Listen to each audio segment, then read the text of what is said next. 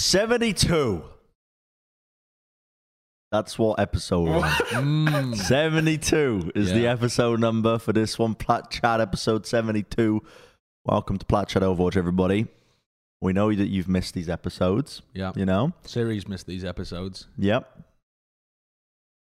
Who?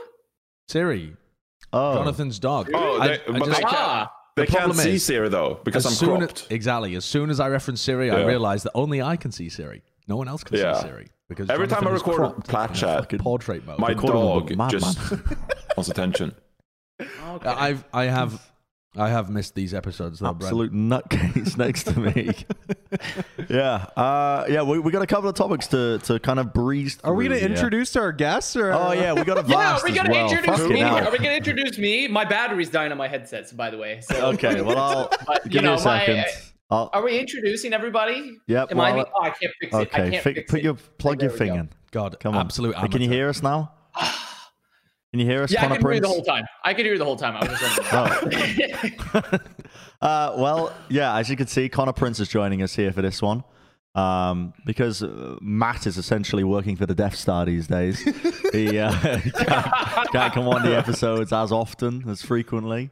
Especially Um, if we're just ranting. Yeah, yeah, especially if it's Sunday, reality though. thing. Is he a corpo? You know, if you, a Corpo cyberpunk fan suit. out there, maybe a corpo. He's doing his best, you know. He's bridging the gap. For the It really is. Yeah. know? He's he's joined the system from the inside to try and make it Ah. less of a system. it. The problem is, at that point, you just get assimilated into the system, don't you? You just, be, you just become part of it, another cog in the machine. the plot of some early 2000s sci-fi film. but yeah, uh, what, Joining a company. joining, joining a at Join company. the company.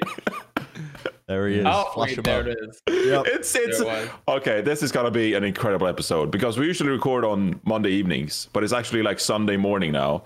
you guys, it's at least like 11 a.m. for you people. It's 9 a.m. for me, so I'm gonna be in prime condition. Yeah, I'm looking forward to this. good. This Well- is going to be a banger of an episode. Well, we we the the people expected this episode on Monday, but it's actually coming out on Tuesday. Yep. And we originally wanted to be on the button, but then as people in the tweets were saying, you guys basically discussed this entire topic about the LA Valiant last time anyway, didn't you? But I want to I want to draw a distinction. There's a difference between when you don't know what the company's going to say and when the company comes out and says Said it, something, but we're not going to talk about that yet I'm ready. because we're going to we're, we're going to go over instead the World Cup review first, which is the uh, the little mock World Cup that we did, the Plat Chat World Cup, uh, where we faced off, we pitted our teams against one another, and you, the people, could vote on them uh, by going over to Plat Chat Podcast. You can't vote anymore, by the way, but uh, you did. You did vote in the end. Oh. Oh, nice. This is mimicking the fact that you can't vote. It's the void. It's the Yeah. void of votes. You're it's Just a done. little You dip can't into vote the anymore. void. the ether. yeah, the ether comes for us all. Life is meaningless. Very Here we go. Very good. there it is. Anyway, uh, yeah, so we we did some voting, um, and we gave we gave uh, South Korea the the bye in the Which first round. I think is atrocious. Why was the USA not given a bye? They were the winners from last year. What the heck? anyway, uh, Didn't hurt them at the end of the day, though, Didn't did it? hurt them. They, they, yeah, they still Just mute him. Uh, I the earlier teams who won in out of these teams then was it? It was Denmark over Canada, right? Mm-hmm. Because that was one of the But, first ones. uh, I'm but pretty sure. quite a bit as well. Like Twitter was on the ball here. They they really believed in Denmark. I mean, but Yeah. who? I mean, that's very fair. Can, Canada doesn't have a tank line still. They don't have. They don't have tanks. They don't have. Yeah. They don't have tanks to play with. Yeah. I also, think, looking at these rosters referring, people kept referring to uh, last year's World Cup and how they flopped. yes. As Yeah. a, a- but they mean- kept drawing to that as evidence that they would flop here, despite it being a, A very theoretical, a theoretical game, and also yeah, a very And different XQC team. isn't there getting ready to play Overwatch 2. Yeah, yeah. but uh, yeah, Denmark ended up winning this one. I think this is quite reasonable. I think the people Mhm. chose wisely here. Yeah. Well done, Yeah. well done, peasants. I feel like there's like very. I always feel there's such like you know a modest experiment overtones or modest proposal. I should say overtones and- and from from from this at times when I discuss like anything related to Plat Chat or Sideshow and Ubrin, like it's all like watch the plebeians fight for our entertainment as we sip wine and everything. Like everything, all the vibes are just so. It, it feels like very like Roman counselor living in their villa type of thing. They have the gladiators going on. That's what it always feels like all the time. yeah, it's how I live my life It's entertainment, isn't it? these days. Yeah. I've developed a They outlawed badger baiting, so we had to turn to the people. fucking hell. Badger baiting. I don't even know what that is. Badger baiting. Very uh yeah, don't worry about it. A horrific Badger baiting is a form of blood sport in Yes. which badgers are baited with dogs. Yeah, it's truly horrific. A baiting session typically results in the death of the badger. Okay, Sounds all very right, all right. European. The more you go into it, the more horrific it is. It was supposed to be a bit of a like throwaway joke about how I was acting like a, uh, I don't know, a, a Uh, removed, upper class. upper class, Upper unempathetic class, individual. yeah, yeah. I wouldn't actually Mm. promote that at any point. Real But now we've delved Bishop into it, so we should go a little bit deeper. no, we should. We should really dissect the joke to Well, get I Josh think we should, cancelled. dis- we should discuss all angles of it, possibly at this point. Who did win the next qualifier? Um, what else do we have? I mean, I mean, this. I, I, uh, what was the most one-sided of all of the games? Because I think it might have been this one. What did the Yeah. voting? sure. What was the voting know. on this one? The, some of the voting for the South Korean games we- ended up being like 90 to 7 or something. But Look at that. Oh, God, yeah. 80, 89 Wow. 89.7 to 10.3. That's that's actually kind of. I would have honestly because the first round lineup right was Denmark Canada, hmm wasn't it? Yep. I I kind of feel like that should have been the most one sided comparatively, simply because it's very Denmark close. actually has players on roles that matter. Contenders tank line and Kellex and Slay as a support line against Canada. Do you think it's like overwhelming? Like, Canada, yeah. I mean, Canada's Okay. a big uh, country. You know, Prince. I'm on it. I, you know, that's maybe a hot take from myself, maybe a hot take, but I'm standing by it still. I'm Okay. standing by it still. I like that. I like that. He never backs down from a take that he makes. Once the larynx Yeah. is spoken, the brain sticks by it. I, I, I just, I feel that way. That's my Speaking gut of gut larynx, reaction. yeah. I've been playing so much Overwatch ranked recently. Oh, yeah? And the amount of people in my game that were born without a larynx is Yeah. Tragic. It really is. It's, It's- a blight it's that quite affects sad. the Overwatch scene. I've been trying to grind my way up. Um, I'm just going to hijack this segment to no, no, go for it. big up my own. Go for it, King. I saw Goals. you were 15 and 7 yesterday. Yeah, I was 15 and 7. He ended yesterday. like 3,400. He's he's within breathing distance of Ooh. Masters. I'm- Someone I'm- actually Yeah. needs to take him down. Yeah, I'm. I mean, I will say as well, I was queuing with Smex on an off roll, which helps Yeah. tremendously because oh, he okay. just well, he fucking comms the entire time. Not the entire time. Like I solo queued about 50 percent of the games. But I am I'm, I'm I'm making it my goal to get to masters in DPS and tank, and then beyond that point, I'm gonna get GM in a role because I went on to Super Stream the other day, and I'm fucking calling them out here. And Super said, anybody, I he said, I firmly, he said in his little super voice, he was like, I firmly believe that everyone in my chat can get GM. And then someone in his chat donated bits and said, Oh, Bren's looking for pro players to coach him to get to masters in each role. And he went, Well, well, why is he? Okay, okay, yeah. well, there are some outliers. is what he said on his stream. um, Yeah. uh, and so now I'm fucking determined to prove him wrong. Did that hurt his, your feelings? It did hurt my feelings Mm, because yeah. he, he said I wasn't. He, I could not get GM. You know. yeah. I mean, uh, he's completely right. Fuck no, he's not. No, right. he is. If you weren't he's- getting no, boosted by Smex, then there's no chance that you could make GM. Plus, I don't think that the, the maths even works out. He normally streams to like two or three thousand people, right? If they all suddenly became GM players, the game would rebalance it out and throw some of them back down to masters. It's Maybe.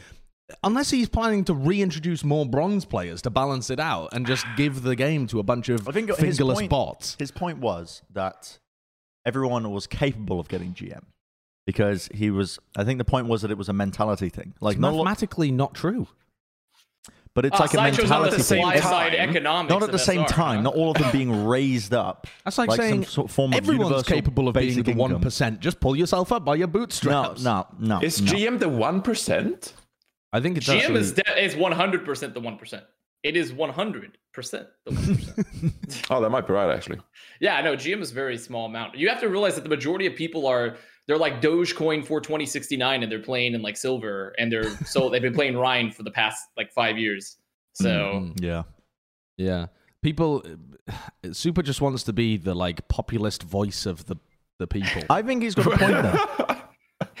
Yeah, well, uh, maybe uh, Because listen, I think it it's is- good it's if a- you've been inspired by it. That is positive. Whether or not it's true is honestly irrelevant. Because if you get inspired by it to become better, there you go. He's done some good in the I'm world. prove all of you wrong. Super is gonna come this. out and just be like, we need to raise, we need to raise the amount of people who can be grandmaster, so we can all be grandmaster. We need to Yeah. increase the bracket range. But I think he's got a point because it's. I think it's a mentality thing. Like as long I as don't you're, think so.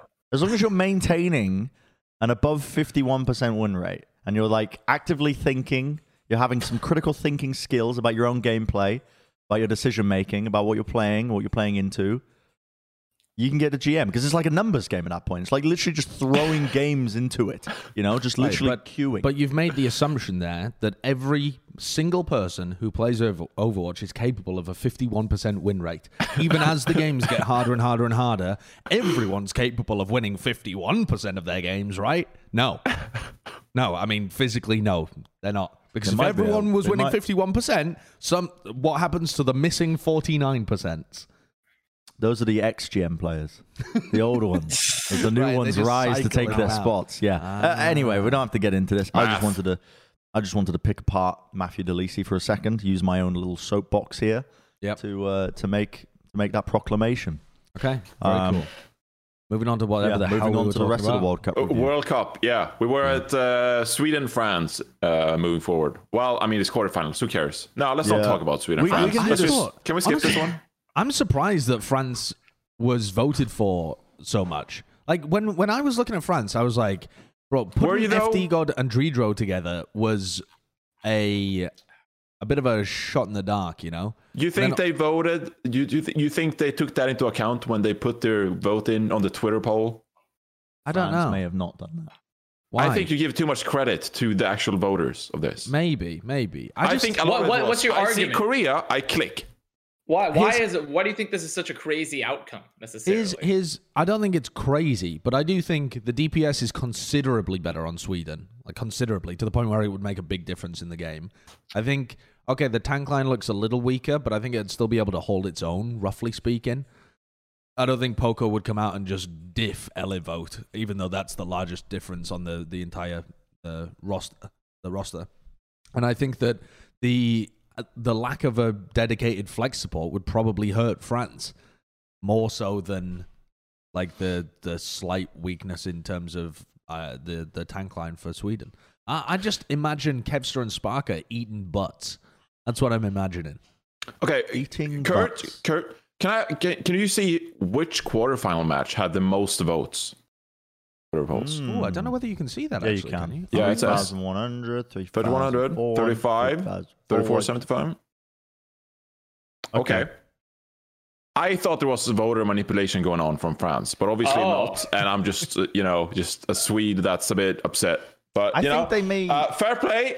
They yeah, might have. Um, I mean, the, the the French user base, the fan base, is pretty large, Yeah, there's Pretty three- vocal. Three thousand of them in there. and I would say that they're probably on the same same level as the uh, the USA fan base. You know, I I think it was probably roughly the same people voting in all of these. I don't think people tune into the Plat Chat Twitter. They vote for Korea over Denmark, and then they're like, "My work here is done," and they slink Yeah. into the night. They they click on all of them. They vote in all of them. did you retweet any of these? Yeah, I retweeted the original thread.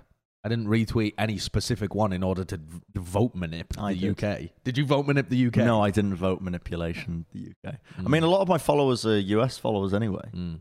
so I wouldn't Why- be able to do that. Why We were there were- only six players for the UK? What happened to our seventh? We had um, what's uh, the flex DPS's name? we had Oh, visa back- issues. no, we had to drop um, seventh. Uh, what was his name? Backbone. Backbone. Yeah, yeah. Wait, is his name Backbone? Am I just losing my mind? I think it's Yeah. seven. Yeah, I think it's Backbone. You Yeah. look it up. I don't know. Now I feel now I feel like I've got his name wrong, but it was something like that. Don't you I'll- watch I'll Contenders, search. Sideshow? Come on. I'll Oh, sorry? search it. Don't you watch Contenders? Yeah, Come it is on. You have to know It this. is Backbone. Yeah, okay, good. It's backbone. Um, It was sheer cold.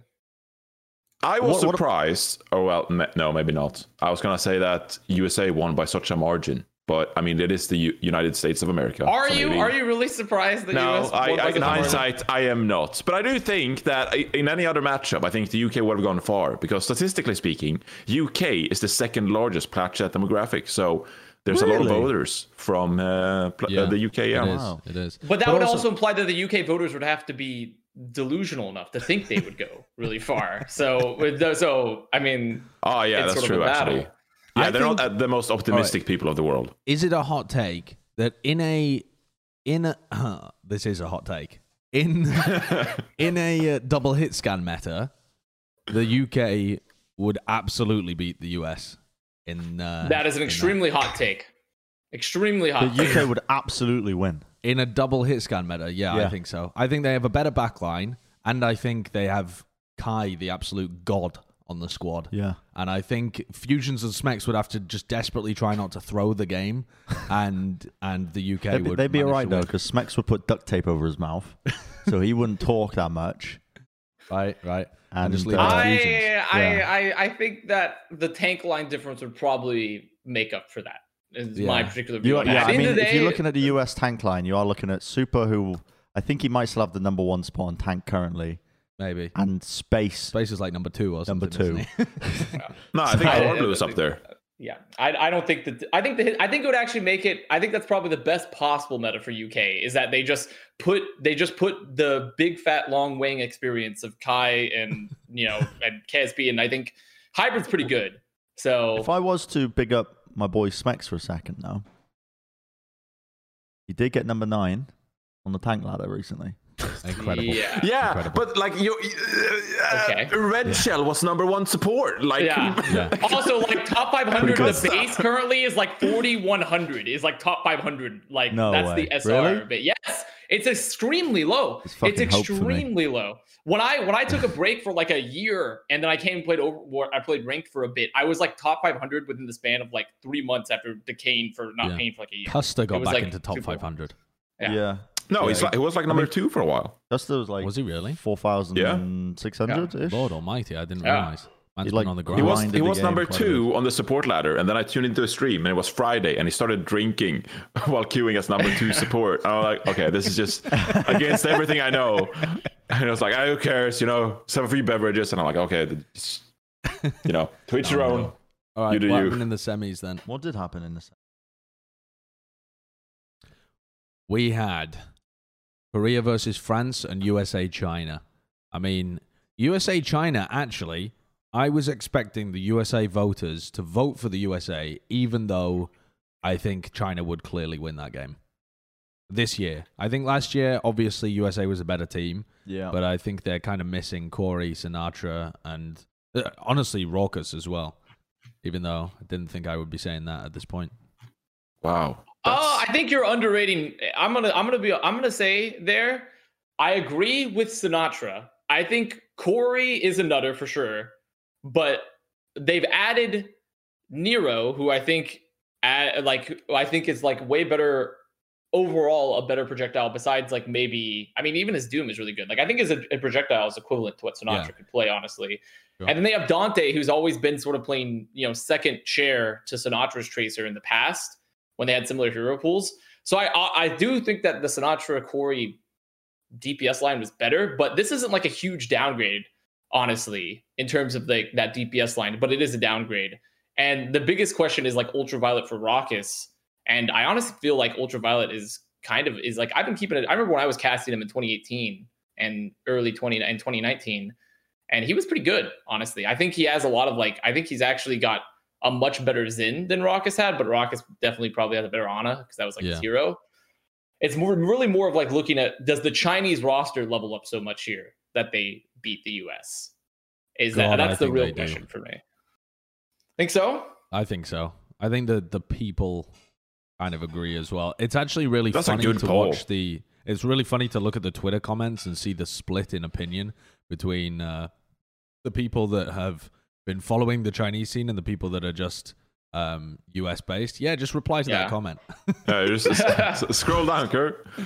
Where Uh, at though? Here we go. oh, So there's there's uh there's a bunch of people who um are like They they yeah, a lot of the voters just didn't understand why people were voting for the other uh the other the other team. Like that that person says how How is is this this even even- close? I don't even know which team they're referring, referring to. to. Yeah. I don't know I don't know which team they're referring to. I to. mean, honestly, I will admit this Chinese roster looks really, really scary, all things considered. But like, there isn't a clear tank line advantage, in my opinion. Like, other than Guxue and Winston. Guxue's Winston is way better than Super's, but I think Super matches Guxue, or especially on Rein, on like every other role, and like is better than him on like Rein and matches him on every other role. Like Winston is the only clear like tank line advantage between these two squads. So. Yeah, I think I it's. I honestly think it's pretty close. I think Yeah, I the think tanks are toss-up. very close though, and that that I I think it ends up being a flex support and a little bit of a DPS diff as well. Because even though Yeah. Dan, well, it depends what meta you would have, but I Yeah. think we kind of fucked up in constructing the US roster because we couldn't think of a great like Widow, Ash. Shit scan player. Well, I don't think they McCree have kind of any player. good options. Yeah, I know. I- Dalton was, I think, the best choice, wasn't Ye- I don't know. I mean, maybe if I was following American Tornado more closely, which I haven't been because none of their players are eligible for Owl, I would probably know that one of those guys is good at long range hit scan. The, the fact of it, the matter is, I have no idea because I watched like two of their games. So The real problem know. here is that it's highlighted the inadequacies in the American education system. yeah, Here we go. Oh, why? In what way? We need to invest more money in the American education system. Yeah, probably. to educate what? Of watch predictions. Mm. Yeah, yeah, I agree. Well, How you do know polls what? work? The, the American Tornado has Hydron, by the way. Hydron's not bad at hits. Oh scan. yeah, It's pretty good. yeah. I just don't know how good he is, so we didn't include him. What, what were you going to say? I was gonna say- American education system. we'll uh, we'll get on to some attempts that the Overwatch League is having to educate people in terms of their Overwatch predictions down the road. I think after we mold for a bit, Overwatch uh, oh, yeah. pickums seem to be coming, Yeah, that's but true. that's that's a topic for a later date. Teaser. There you go. Hi, people want to. Oh, okay, we're not done yet. Never mind. Yeah, we're not finished I yet. I mean, we're pretty much finished. next That- segment. that's just the finals. At this Skip point. the It's South- finals, shall South we? Korea, China. Uh, yeah, and people actually voted, I think, overwhelmingly into South Korea again. Yeah, yeah. I mean that's Yeah. crazy. I think- eighty-five percent. I think that's reasonable, though. I Look think at- It's not- well- team. I don't think they would have an 85% chance of winning this game. I think they would win, but I don't think it would be like China only has 15% chance. You don't. Think? Okay, frame it this way, Josh. How many? uh, Okay, how many games would China won in like a number of matches? Like, would they win one in five, one in four matches? Would they beat Korea? One in Yeah, three? I What do you think, think? I think I think maybe like one in 3 matches they would beat South Korea, something like that. Or maybe like one in 3 maps, something something more like that. I don't think know. it's more like one in five or one in six. I think. really wow. Yeah. I I I I don't know. I think this Chinese team I is feel really like that's good. yeah. The Chinese team's good. I agree with Josh. I actually think people are underrating China. Now I'm going to be honest and say I don't know a ton about it's it, it's it's Liga right? It's like Liga. Yeah. I've seen some of his gameplay and people are saying he's really good. I actually have a soft spot for. I had a really soft spot for Elsa. Uh, I actually thought Elsa was like pretty good. Johnny, why are you why why are you laughing? What is it because it's a Frozen I, reference? I like, huh? No, I What? like Elsa too, especially when he's Yeah. on the Mei. You know, he played Mei on like Nepal Village once, and like, I Oh, yeah, do you like it, and- that? Do you like that? I think he you played good. Symmetra for them once on Yeah, Hanamura no, too. and he did play Yeah. some at one point, but I, I actually felt that Elsa. Now, granted, I haven't seen the rest of Elsa's tanks. I just remember the D.Va, but I actually felt like Elsa was a pretty cranial, pretty, a pretty, uh, a pretty cerebral off tank at times. So I liked Elsa, but apparently Liga is like the next big off tank pickup from China. So Mm. I'm interested People, to see uh, how they do. People were pissed um, that Lee Jae-gon was in this team. Why? What? Over who? Yeah. Yeah, there's over- a there's like over a weird narrative of people. There's like a little subsection of people who Call it a really hate Lee Jae-gon because of his play style. Because they think he's just getting he's it's the it's the bumper effect, isn't it? It's where people just assume that you're getting away with murder because you're on a good team. Lee Jae-gon's probably the best flex support in the entire league. Uh, sorry, support. main support. He's probably the best Yeah. main support in the world right now. Like the guy's bonkers. Uh, I Yeah. mean, I don't agree There's- with that, but You I don't will agree say with that? No, Who do you I think don't is the think best Lee main Jae- support? I think I think Moth better than him. Yeah, I, th- I I, think Moth think better Moth than You guys are smoking Lee crack. Jae Gon is 100% in the in the conversation for the one of the best, but I actually do agree in that I think his playstyle is suboptimal, but he's just so good that it's fine. Like Yeah. he's so good that he's one of the best main supports in the world. But it's, I think objectively his playstyle is suboptimal. The, Yeah. the thing is, though, it's he's he pushes the boundaries, right? So like if he's playing Of against a bad team, at that- times. but if he's playing against a bad team that can't punish him, it's better to play as aggressive as possible, eh, so that you maximize your your value, your your output. Yeah, but he can't. But he's not able to flip the ape switch. He's either he's just he's just apes together strong all the time. Like that's and that's 100 percent an issue for him. It doesn't mean that he's not amazing. He's like for sure in the conversation to be like top two, maybe number one, depending on your side. But I think his playstyle is suboptimal. I- I would Moth also say like a that- floating brain. when people talk about main supports, they only really think in their brains Lucio a lot of the time. I, I think it's just inarguable that he has the best Brigitte in the league. Uh, when it comes to like the main support players that played it, like That's you could fair. argue that That's like fair. Alarm was incredible when he played Brig. Uh, Brig like who's he even even playing alongside? Was, what was it like the Boombox? The yeah, was it Boombox? I'm not even so. sure it was though. Actually, I think it was Funny Astro at the time. For some No, reason. I Astro was it- playing. Br- Astro played a lot of Brigida and Mercy for them. Yeah, but then they they didn't. sw- Boombox they- came in to play Bap Zen, didn't he? Alarm Yeah, played Brig was it? in Oh, like the yeah. March. He played a lot of Bap, March and then they had Alarm Right. playing. I thought they swapped it over Showdown. for the Countdown Cup and the Summer Showdown, where Alarm was playing the Brig and Funny was playing the. Funny Yeah, Funny because there was a whole thing about Astro Chipsa defending that. I think. No, not Right. Chipsa. Uh, his brother Christopher. Christopher like defended putting alarm on Brig because it was like a crucial role, like shutting down the Genji. Yeah, he I was think it was a crazy. summer showdown. Yeah. He was he was unbelievable on that. But but outside of like the the flexipods, Legion Brig is unbelievable. I'll give you that. I'll give you that for sure. If you ca- if you c- include his Brigida, then I think you could say that he's probably number one. But if we're looking at like overall main support, like just the t- traditional heroes, I think Moth's a better player. So I like All right. Gustav. All right. Well, Moth isn't Korean either, so I don't think there's any argument for someone No. else being on the South Korean. no. Yeah, I mean, Pete, there is like, yeah, have to bring attention to that Yeah. little issue. Yeah. Small group of people who uh, really dislike Lee Jae Gon. Who do they want on there? Anamo. Is I don't know, honestly. I I don't know think, who they, they I want. think you could make. I'm gonna also make another hot take. I think you could make an argument for Toby still, because I. But also, I am one of the largest Toby simps in the world. So that's the problem. I'm a huge Toby simp. Okay. But I wouldn't. But I, even though you could make the argument, I would still put Lee Jae-gon over him. Okay, I'll say that. I'd still put Lee Jae-gon over him. I could just see how someone could say Okay. they want Toby on that roster. Okay. All right. Maybe if it was like a mercy only meta or something. Wow, Dude, We have no, nuts no, takes. not a mercy only meta. No, no, no. Toby's Lucio is still really good and really balanced, but I still think Lee Jae-gon is better than him. Josh so. made okay, Toby as well, and now he's dragging him down. Made, made Toby. He made You're it. such a He's the great- backstabber, he was the You're such a greatest main support. backstabber. He was the the one- world at you were the only time. one singing his praises. I don't think that was true either. That's Uh, a YouTube well- video, like a 45 minute YouTube video. Like, Yeah. here's Toby, the Where the shades of legend- Toby, or whatever you call it. I don't The know. legend of Uncle Egg started there. Like the, the Korean fan base called him Uncle. Yeah, but not egg. The egg was just when I shaved my head. Anyway, let's move on. I've got some molding that I want to do. I want to get rid Yeah. of this hair. Are Get me we- back to Uncle Egg form. Are we getting onto this topic here? The Valiant dropping all their players and staff. So they finally put Oh, out an announcement. So any of you who are out of the loop, um, you've been clearly under a rock. You should put. I mean, might be worth staying there for a while, to be Yeah. honest, because uh, it's a sad state of affairs currently occurring. So the Valiant, there was the rumor that came out where Halo uh, reported on the fact that the Yeah, Los actually, Angeles Valiant was you can being- see it if you scroll down, Kurt. If you just go back a bit and you scroll down, oh, look, there there it it is. is. So Halo actually reported that the Los Angeles Valiant was being sold to an unknown Chinese organization. Um, that ended up not being true. So the Los Yeah. Angeles Valiant was not being sold.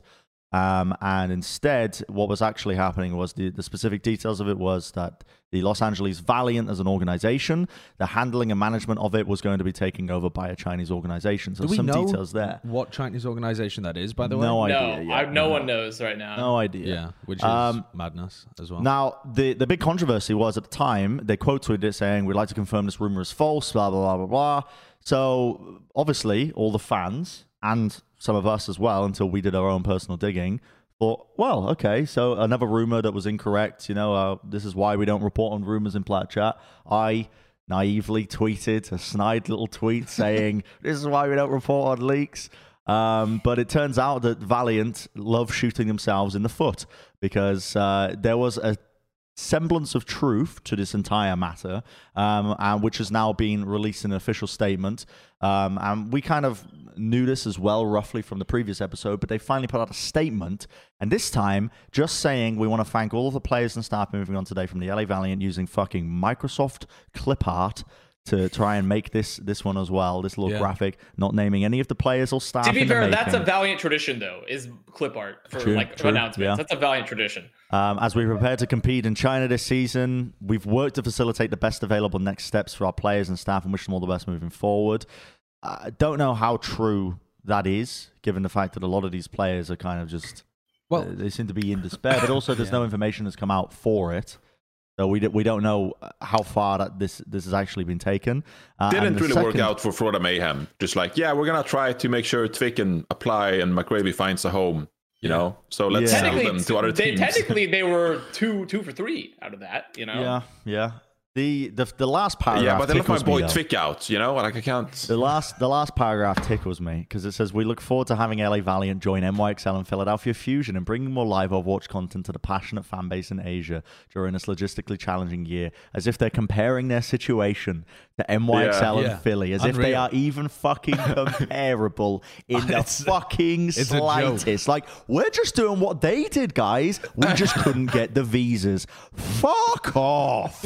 Could you not get the visas? You you wanted to essentially shift off the LA Valiant. You didn't plan far ahead enough. You've ruined uh, essentially a lot of these players' careers for this portion of the year because you have made this decision to switch over to management. And obviously, the players are not going to be able to get what Chinese or Korean visas in this short amount of time because of the situation when with COVID, you've made this decision and you haven't thought about the livelihoods of your staff or players. And as a result, they have been burnt in the process. They're not going to have a, but most likely, a lot of these players and staff are not going to have places to go to or, or work for in this year now because the offseason effect is effectively over. Like these Yeah. teams are not making decisions. They finalize their rosters uh, and it's just uh, an entirely unethical and disappointing situation that's occurred. It is horrific, honestly. So many of these players now, as well, just without homes. Agilities has announced that he's not competing Yeah, off the back of yeah. this from this year, as, after he was set to join the Valiant again. I think Adam also tweeted saying that he he was like, "Well, I thought I'd escaped Australia, but back I go." Yeah. something like that. Yeah,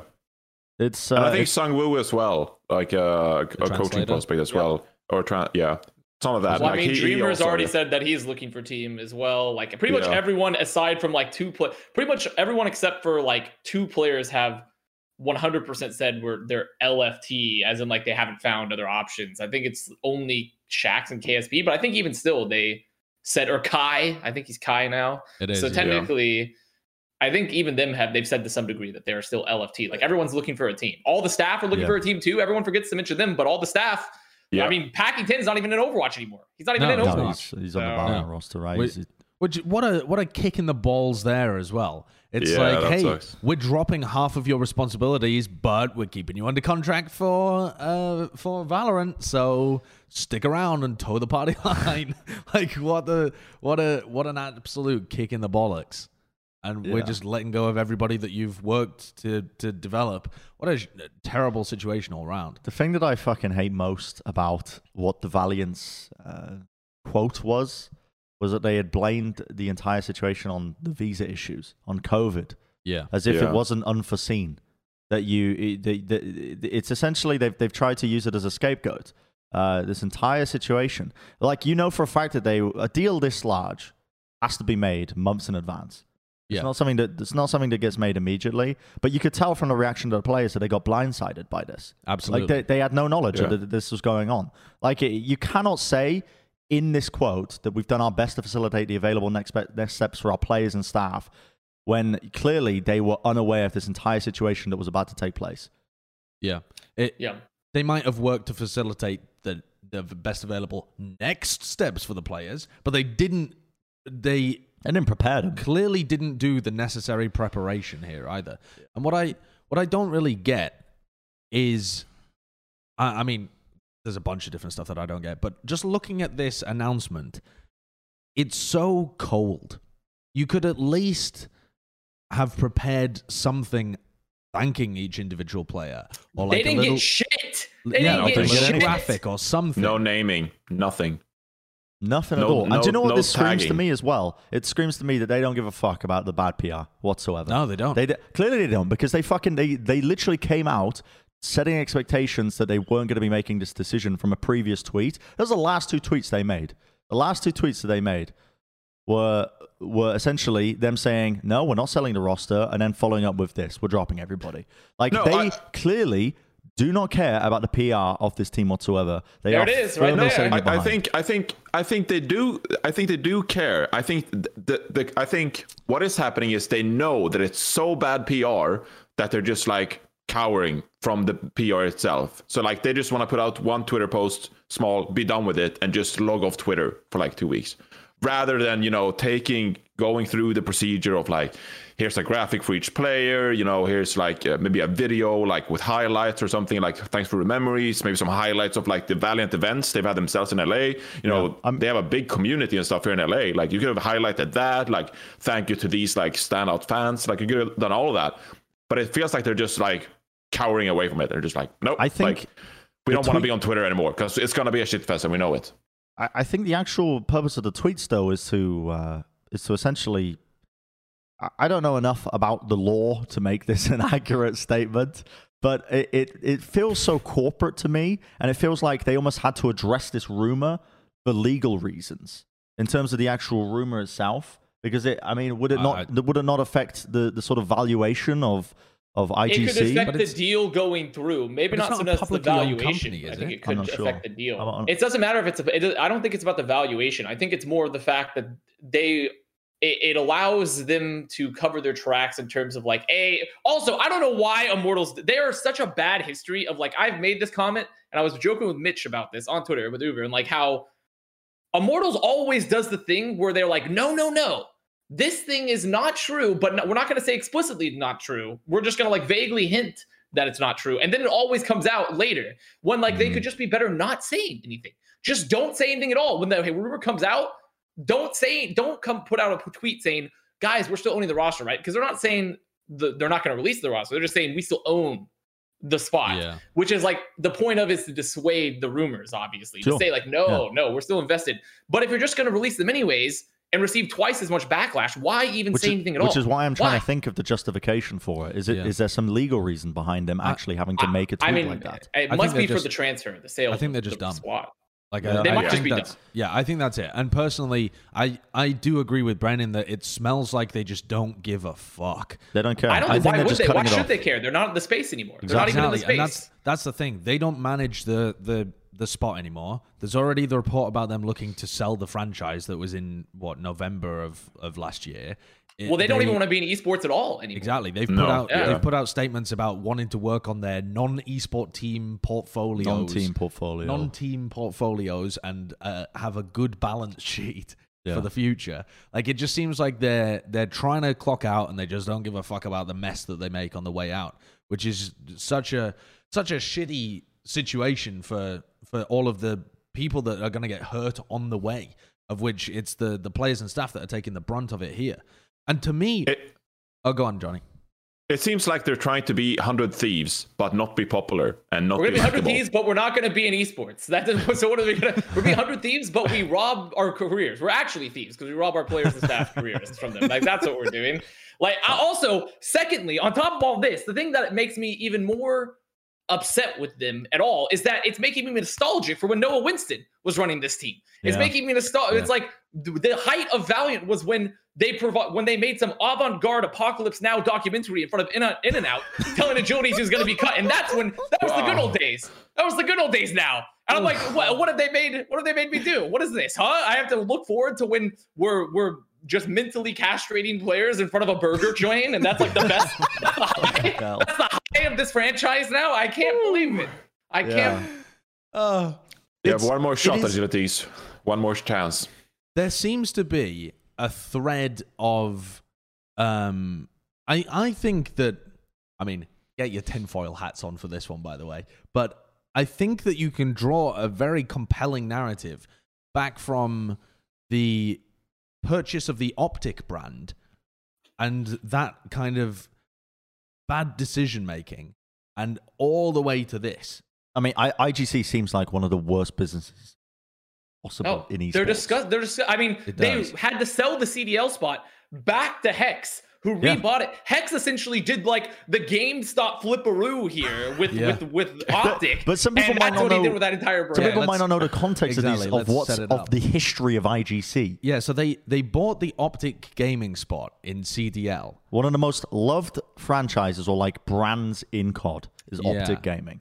Okay, like arguably, I think the most popular brand in COD at the time. Um, Maybe, I think Oh, FaZe are actually FaZe. bigger, maybe FaZe is bigger. but I think yeah, I But think up there. it's Optic it's still the most three, storied. It's still definitely the most storied of like franchises. Yeah, of course. roster. Yeah, there's like a book on like their roster at times and stuff, like the bestseller book. It's like insane. Yeah, and I think that it just attracted a huge amount of ire from the fans because Hex was no longer involved, right? Or he was like in a. Or Well, he was what- he was wasn't involved, and the roster was dog as well. I think CDL. I think he he wasn't involved, but then they just kept making shitty decisions. Um, I, I don't know the actual history of it. I Yeah, can't no, I can't. too hard. I can't remember. So, anyway, what I know, I, I, Oh, will on. say though, it seemed like Optic at the time when he sold that were a bunch of financial troubles because they had expanded and had like an Indian Call of Duty team or something, and they were just like trying to spend money, and they were like in huge financial issues, so they were trying to sell off the thing. Valiant ended up buying it, and then the story was that Hex went to start like the was it the Chicago Huntsmen? He Yes, well, yes. so he went and partnered with NRG, which became the Chicago Huntsmen. Yeah. And then they sort of split their brands a bit now that he's bought Optic back from IGC. Yeah. Because remember, uh, Optic initially sold to Infinite. It was Infinite Esports that owned Optic brand. Mm. And then and then when Infinite went under, because all they knew how to do was like the Wolf of Wall Street, just like throw money into flaming dumpsters and you know and also by the way just going to put out a couple of people that were from infinite esports went over to the uh, igc to run the uh, cdl spot just going to put that out there. But then on top of that they then took this roster. The cdl spot was a disaster. They already took the super inflated cdl salaries and took them to levels that i didn't think possible. Took them to levels i didn't think possible ran that spot on the ground they sold it back to hex at a discount and then now they're just exiting esports entirely Well, because like but the they have the reverse midas The other part Everything of this touch turns to story, shit. the other part to this story as well, though, is that presumably as part of the deal to take over Optic and kind of bail out Infinite in that sense, they also ended up being responsible for the salaries of the players for the Houston Outlaws as well, and be Yes. kind of floating them for that period of time. What a They were. Yeah. horrible business decision that was. All in order to get Optic uh, as this big brand that was loved in CDL. And they torched their goodwill with the community and torched their banks, just setting money and PR on fire the entire way through this past, what's it been, two years? Since that deal was happening, and Yeah. it seems like they've just burnt all of their goodwill and all of their money to get to the point where now they're just like, fuck it, esports is done. Like esports is just bad business. No, you're just fucking up the business side of it. You're making the wrong decisions the entire way through by the look of it. And and in the end of the day, it's the valiant players that get screwed. And some of the biggest acquisitions for the Houston money wise were under IGC. Like IGC bankrolled Flame doing flame things, getting all getting all these big acquisitions. Oh, and and flame things is is crazy in and of It's itself. just it's just like the whole story itself is just like it's it's uh, it's just it's so mind blowing. It's so it's so unbelievably mind blowing. Like I- and then and they're just such sh- they're just such shit bags. Honestly, they're just such shit bags. Like I I I don't I sometimes you have to play politics right in this game. You can't go too hard because you want to work with some people. No, I don't ever want to work with IGC. I don't ever want to work with IGC. I don't. I don't. I don't ever work with them. And like they, I have it on good authority that when the rumors first started flying, that that's when they started floating player sales in trades. Is when the rumors about their slot going out. So that means these players they essentially started like what is it now? A week and a half, two weeks ago when Ross when offseason was done. Yeah. On top of that, we've changed the contract rules. So all the players that have been fucked, they at best, if they haven't renegotiated, are getting 30 days of salary. Well, so they actually, essentially lost a whole Let's talk year. about that aspect though as well, because that only applies if you're dropped without cause. And if you are dropped for reasons that you can't get a visa, that is oh. that is being dropped with reasonable cause. So the the that aspect of it as well gets fucky there. So it's it would have been like it's possible. I'm not saying that it happened because I think that a lot of these players have like good agents and representation that would make sure that this does They not don't, occur. by the way. Most of them are unrepresented. I also. think- I most think of a- them are unrepresented. Are them, are Two of them are underrepresented. I think two of them are represented. Really? Oh I thought it was God. way more than that. Anyway, And the Korean players are specifically, as I know, I, I, I the Korean players are not. So By the way, Dreamer, yeah, that is also another enormous issue within the league. Is that while the Western players, generally speaking, have agents that are responsible for them and help them with ne- negotiation of contracts and can add things to their contract, like uh, things to help them when these kind of situations arise, and can pursue kind of legal battles or whatever in order to get them some compensation afterwards. Korean players, generally speaking, don't seem to be represented as much. Like there seems to be just a massive loss there. Maybe it's because they're in the United States a lot of the time, and there's a language barrier, and they just don't get it sorted. Well, I think it's also a culture gap because a lot of times it's like the Myungbong situation, right? Where the whole deal was brokered between him and Boston by his organization, O2, and his Yeah, coaches and such. insane. I think it's a it's sometimes a little bit of a culture gap at times, at least it feels, where the a lot of the Korean players feel like their orgs are looking out for them and representing their interests in this matter versus a, a standalone agent Mhm. Yeah. at times. Maybe. But but to to go to the the visa issue again, right? Is that I put out a tweet where I said I hope that this visa issue doesn't allow them to dodge financial responsibilities to the players because I think that if you if you truly try and use the rule book which by the way i don't have particularly many problems with the rule book. It might need to be tightened now that someone has directly in my opinion like wiggled their way through some loopholes but the rule book seemed to make sense. If it's kind of standard for esports contracts that if you can't get a visa you the organization or your employer doesn't have to continue to have you under contract. Because if if the player fucks up the visa or if the player's got like I don't know prior arrests or something if you want to go like to the most extreme mode the organization shouldn't have to foot the bill for an entire what like 12 months or something because the player wasn't allowed to get a visa. That's like within the normal span of things. But you need to actually go through the process of applying for the visa and getting it declined. That's that's the that's the important thing that really needs to happen in that situation. Mm-hmm. And the the like the fact that the IGC clearly waited too long.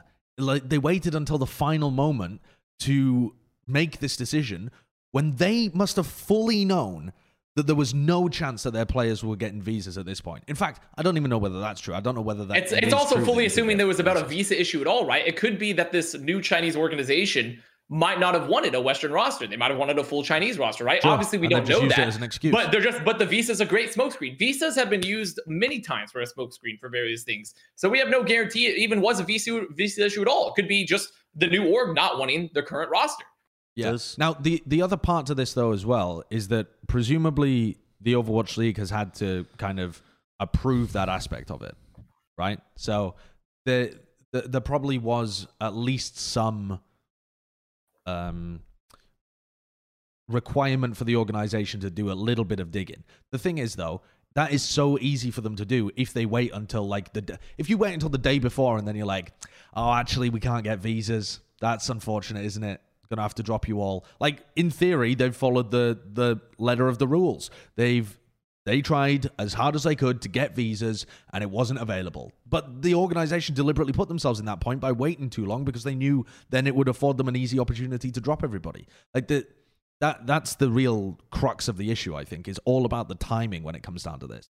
If they had decided earlier on in the season to do this, and there had been genuine visa issues, or they had ported all of their players over to China, or some people might be a bit bothered that they're not playing in North America, but it would be some very small amount of fans. It wouldn't be a giant community uproar like it is right now. The fact that they waited until the last possible moment to dick over all of their players and ruin their careers, and, and their staff as well, is just unconscionable. It's horrific. Mm-hmm.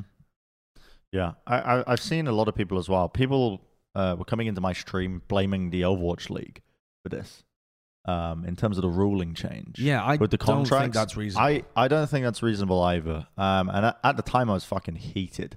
I was like, it's like what, what are you talking about? But the, the justification as to why I don't think it's a reasonable thing to to blame is because the contractual changes that previously, where there was some level of security um, guaranteed, uh, were the Overwatch League changed the rulings this season because of COVID, um, because of what you said, right? Where there, there may be a scenario where because a country shut down, they won't be able to get visas for a specific country, and as a result, the org will not be able to. I mean, the org will not have to then pay an entire salary for a player. Like these changes were made for essentially the the health and longevity of the season for this year, in particular, in a COVID world, in a COVID environment. They were kind of making these rules, kind of under, I I suppose. It's a it's a pessimistic viewpoint, but some people were like, well, they really should have specified specified that they can't just um, abuse the rules and bend the rules like they Yeah. have been. Like it, with actual legal ruling, like the wording needs to be concrete in a lot of these contracts. But I think, I think it's a reasonable expectation for the league to just make this ruling and not expect the teams to make a decision like this that just I- completely that's what I think as well. skirts the actual true meaning of, of the contractual changes and instead just is only purely in benefit of them just trying to exit out of the scene and fuck over these players. I, I think it's reasonable to to not. Re- I mean, I don't even know what they could write down so that it was concrete where they wouldn't be able to get away with something like this. I, I also think that um, we, we came off a season which was very uh, player centric when it came to the contracts because we came off that whole Decay situation with Dallas Fuel as well, where like he didn't want to practice allegedly, uh, didn't want to scream with the team, but Dallas Fuel were like, well, he's under contract, so he, he's on, on quote unquote on the bench, and um, we, we just have to continually pay him, you know, until there's an opportunity. And we don't really want to sell him because if we sell Decay, well, he's gonna go out and just destroy us on another team, right? Which happened on the Washington Justice. So I think we came off, you know, a season which was very much in favor of players. And then I think we had to balance that up. So, like, what amendments can we do to make sure that it's more even? Like, player has some power, but organizations ultimately can't be screwed over by players who are unhappy. So I think that you know it's it's very unfortunate that we came off that season, made some quick changes to try to make it more fair, and then an organization just steps in and just abuses that fact, and now put these players and coaches in a situation where they'll just get like Yeah. I don't even know if they'll get one month of pay. But I think I think it's very unfortunate. Um, and I, I think I mean it's I, I think as well, Brand, like you said, that like this is such a like you, you cannot really predict this. Like if you have to specify every wording for every possible outcome, there's still going to be loopholes and you know lawyers are going to find a way around in contracts, etc. Like it's very unfortunate. Um, and I but I think it's more of a consequence of what happened last season as well, and like some quick amendments, and it's just very unfortunate in those ways too. Yeah. I, I also, people have been framing this on Twitter as being a way of Valiant um, do- dodging money or like get um, making. What's the what's the way that people are talking about it? They're talking about it as if Valiant are doing this to save money. This doesn't save money because presumably the Valiant players were already on pretty low contracts. I don't think there's anyone who believes that the Valiant players were on really high contracts from last season. Anybody they sign in China still has to adhere to the minimum contract um, requirements of the Overwatch League anyway. Plus, they uh, have to um, also move their, you know, have the management company run things, etc. It, it doesn't, the, unless the Valiant have just given all of the financial responsibility and probably revenue over to this management company and completely just taking their hands off the wheel. This doesn't really, it's, it's not beneficial for the Valiant either. I think I mean, it has to be saving budget, like in terms of be saving money staffing as well. Yeah, I mean, Yeah. they're definitely. I think. We're, I think that's the more, and from my understanding, the more likely scenario is because this is not the first time this has happened. C9 did this with the London Spitfire roster. Spitfire roster is not run by Cloud9. It is run by a company called Excel, and it is they own the brand, but they do not run that team. Yeah. They don't. It is run by a second management, a different organization. And so it's not like this is an unprecedented event. And I would not be surprised with where uh, specifically IGC is, but also just in general where we are right now with the league. Teams are like, listen, we own this, but you get to keep all the revenue and make all the decisions and do this stuff. I, I'm not. I would not be surprised if that is the current situation with them because if you're if you're IGC and you feel like obviously there's a pessimistic view from them, but like if you feel like this is not going to necessarily anytime soon yield you any returns, why would you want to be invested into this too financially like tied to it versus just having someone else? They get all the benefits, but if the, they feel the benefits are pretty low, then they also have to take all the risk, right? Yeah. So I feel like that's a much more likely scenario, honestly, for this case because it makes current sense for, in my opinion, of where the league is at to have a comp- your management company get all the rewards, but also have to take on all the risk. Because right now it is overwhelmingly risk versus reward. Yeah, so a- I, I I just think don't that's understand why a management assessment. company would agree to that as well within the current. Well, I mean, it's also definitely more of like I feel like China Chinese esports are a whole different breed of esports Yeah. everywhere else. Chinese esports is just like you know that's we're dealing with a place that's building one billion dollar gaming compounds for teams to come play at. Right, they're building whole cities from the ground to just play esports. so like it's Oh wow. a very very different like situation i feel and also overall i think overwatch is very much uh still has a lot of popularity in like china and korea and parts like that i feel like asia is like a huge market factor comparatively to specifically europe but also north america right now and like it's much more likely that you might get more rate of return on it over there than you would in the west Uh, yeah. currently i, I would be I would be so pissed if I was that management company seeing how the Valiant dealt with their like exit, you know? Being like, you've you set wanna- us up to fail. Can I You- can I put on a tinfoil hat yeah. for you? Tinfoil hat for everybody. Anyone? All right. Love it. Can I share it We around actually a little need bit? some physical tinfoil hats because this happens way That'd be too great. often. what, what if what if the mismanagement of the entire situation the reason they didn't care is because they're pushing for a rebrand Well, that's why- well, I mean, it seems like they want to sell the team, right? if it's a Chinese roster, right, and it's their, Yeah. and if they do end up getting a full Chinese team as well, I'm sure there's going to be backlash from fans. We saw some Chinese fans, people posting like, "Oh wow, I can't believe they did this," right? But the majority of casual Chinese fans are just gonna be like, "Fuck yeah, new Chinese roster, not let's go!" Yeah, Like. I agree. Like, I agree. they're, so I don't think the PR if- matters at all. In that what if they're not worried about the backlash in the slightest because their intention is to essentially push for a rebrand um, Yeah. even if Beijing Bears. Yeah, like even if, for example, the Overwatch League didn't want it, like the one of the best ways to probably get what you want is to ensure that nobody likes the the Los Angeles Valiant brand. Like it's not profitable to have in the Overwatch League, like as an entity. Like that's one way to do it. I mean, that might be one of the reasons why they just made the exit as ugly as possible. It seems like. So they just pulled Uh. a Dunkirk where they've seized all the engines. So, so the then that's what they've done with the trucks. So they can't be seized by any new brand. They just they're like now we have to get a new brand. Now we just have to. Yeah, guys. I mean, you can't it, take it, ours. it feels like that to me. That's why this is the the tinfoil hat is. is It's very tinfoil hat. It's very tinfoil That is hat-ish. extremely conspiracy theory. yeah, but I've seen I've seen stranger things happen. Yeah. I mean, the, the, like one thing that we haven't even mentioned as well is that yeah, they dropped all their players just before the season and everyone's done. But they're also going to pick up a new team after everyone's been done Yeah. picking from contenders Yeah. and Yeah. building teams and picking Yep. up the best contenders Who are they players. And they're like, okay, actually? well, who's left? You know, No, what do we have to about- what do we have to build with? So they're It's going not to just be about shite. who's left, though. It's not just about who's left. It's about the fact that if they sign Korean players, those Korean players will have to get Chinese visas. Oh, the same as Dreamer would have had to. That's weird. So what? It wasn't a visa issue after all. Then they can get Chinese visas quickly enough. Yeah. So Well, uh, or they're they're just picking up a Korean players. roster. their, or their they're own thinking they wanna pick up a argument has limited team. them to only Chinese players. Yeah. But, Also, but, I but at this point, uh, they, we- they don't they don't ahead, care. go. I was just gonna say they don't They they don't don't care about what like they have offloaded the responsibilities to this Chinese management company. Yeah. Yeah. They do not care of what problems they have set up for them. And No, presumably it this doesn't seem Chinese like it. company is probably like, ah, we'll just pick up a Chinese team, you know, Chinese Okay. players. Yeah.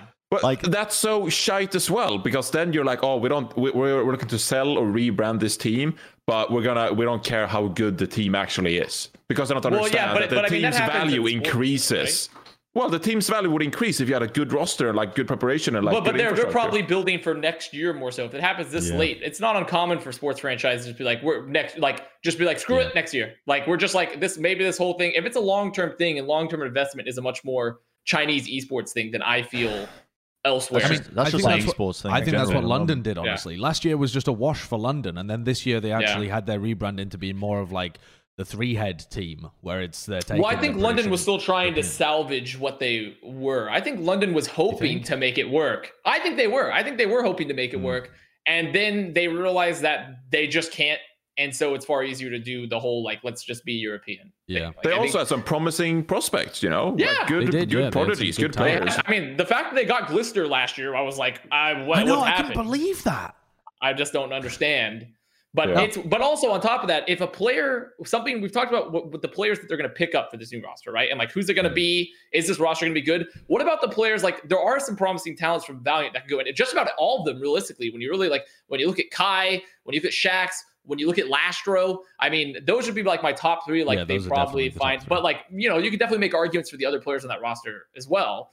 And if they go anywhere, it's very likely they might push a player out late in the offseason. Yeah. So they've Oof. essentially double screwed. They've given a double dick, a dick, a, a, pin, a temporal A dicking pincer. dick. Well, that's- oh, Okay. If that's, what it is. That's the current rumor about Sharp on the Atlanta Reign as well, right? Is that oh, Yeah. Kai is coming and essentially taking his spot, and that would be just randomly Sharp at the beginning of this year gets just blindsided by an organization that wasn't even his oh. own, having yeah. a horrific decision that just makes a better player available and shunts him out the roster. And also, that would yeah. be uh, such a wasted talent if Sharp if Sharp ends up that if that does happen, that's such an a huge waste of talent compared to where Sharp was at in contenders during his time. Sharp Yeah. was like the best tracer player in North American contenders for a long time, and they'll even hit scan. Like he was so good.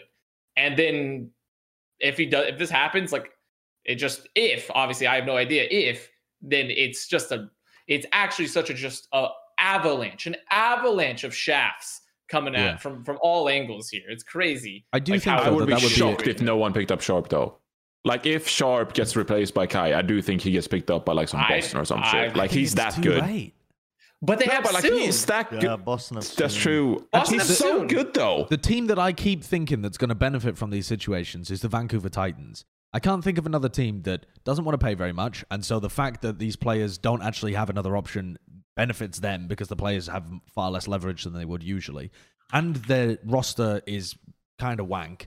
It's it's looking mo- but on they most already people- have They uh, have Dalton. They already have And Dalton, Dalton. as well, like which is the same hero pools, right? Like essentially, at the end of the day, if they're going to pick up Sharp, it's just a cascading dick, Oh my right? Because someone else is going to get displaced. Eventually, Well, I at the don't end think of the day, But but when you look at this displaced. roster, they would really benefit from a third DPS player, in my opinion. It, it's not so much that someone they? would, naturally sit on the bench. I think the But addition it of would Sharp not be would allow. Sharp. I think they'd allow them to specialize a little bit more. And they pick up You Sharp, I don't look see at a no universe where Linkzr, Dalton, Dalton, and Sharp. Sharp's not gonna carve out his own niche with those three players. Why not? Why about wouldn't he? They cover like their own bases already. Well, But Sharp, I, Sharp plays the same stuff that Dalton plays, though. He I- can play but hit scan, he can play tracer. But presumably Dalton is going to be playing uh, the the like more flex DPS picks as well for this roster Well, because honestly, no one it's else just better would. if they ignore he's that. not a Just flex ignore player. that. Ignore that. I, I don't care. Just it's better if they just if that was their plan. It's better they don't have Dalton. Honestly, they should just have just go commit to hit scan because the, the flex DPS experiment with Dalton was not a good one. And it's a shame because it's wasting his talent. 'Cause But there's Dalton's no one else to do it on DPS the player. roster.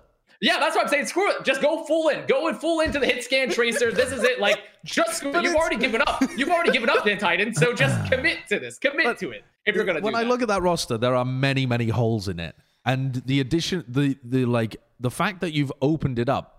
By the way, as well, the last time we saw Sharp, he was playing Echo, so it's possible that Sharp himself is trying to add some projectile kind of roles to his kit and play a bit more of like the flex stuff. I, I think that's a possibility. I don't think there's anything too crazy about that. Yeah. Okay, what what about what about Sharp to London Spitfire?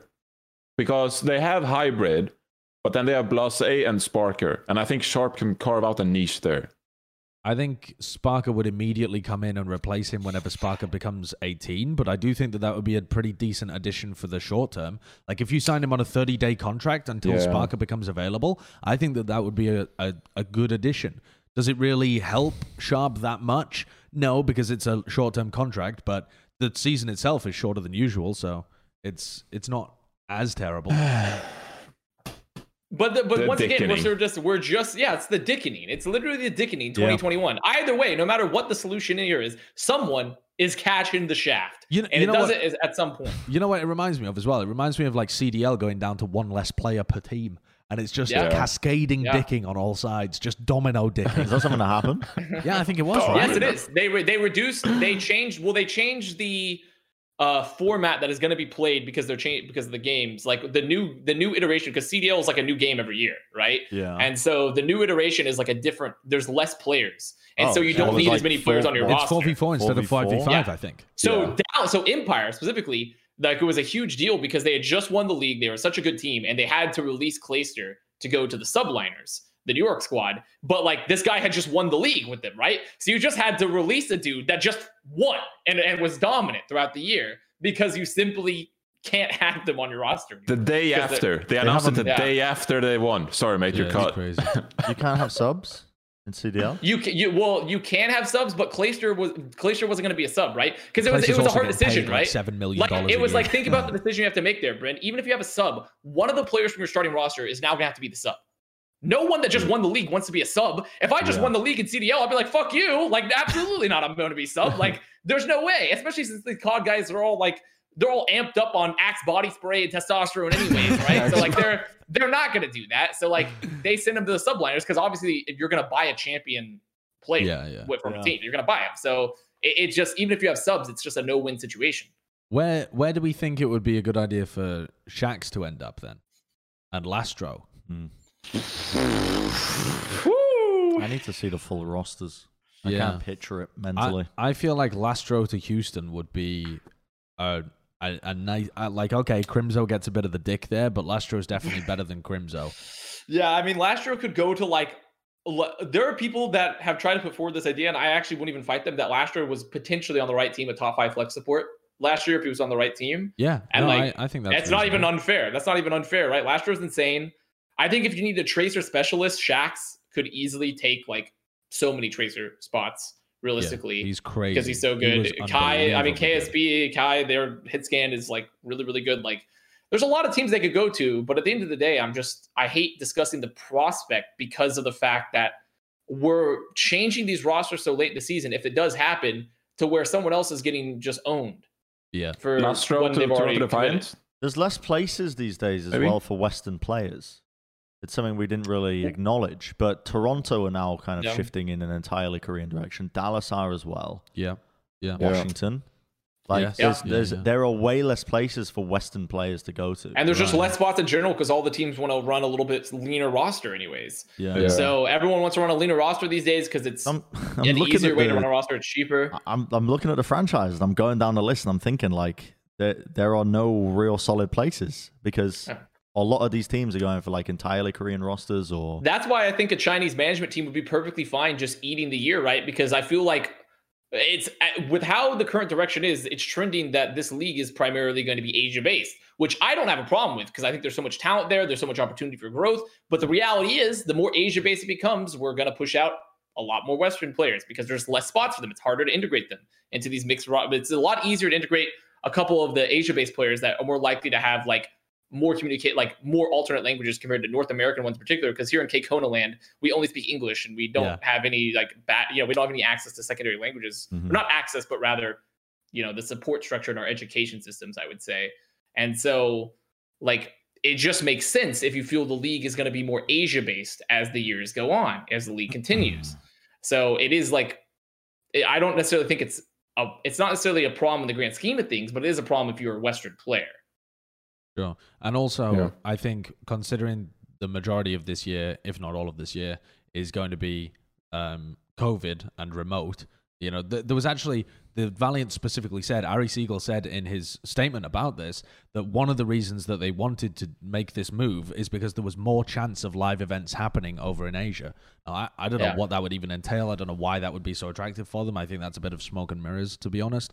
But the with with the fact that the if you're based in the US, you are probably going to be playing remotely for pretty much the entire year. Like, what is the best guess when it comes to vaccinations? I mean, maybe it's like July, maybe August. I think they're saying spring is when spring is when they're hoping that it's starting to get better, and Well- summer is when they're hoping to be all right. June, July was when they're, they're planning in the US, but at the moment it seems like they're having Yeah. issues with uh, with the distribution, Right. and that's the main. And also, me and my people, we just want to cough into each other's mouths open and just smear mucus on each other because Americans do. So, like, so my people and I, I think it's it's you know we're gonna it's Yeah. we're running slow. We're running slow. And, and, and Yeah. also the I think a lot of people were hoping and expecting that Overwatch 2 would come out before the beginning of this season. I don't know why that expectation was in the community because it was something that I would was never expecting to happen. It's also, yeah, I mean, a terrible time to release a game. It, it really, yeah, it seems like it Like would the be. beginning of the beginning of the year is normally for games that get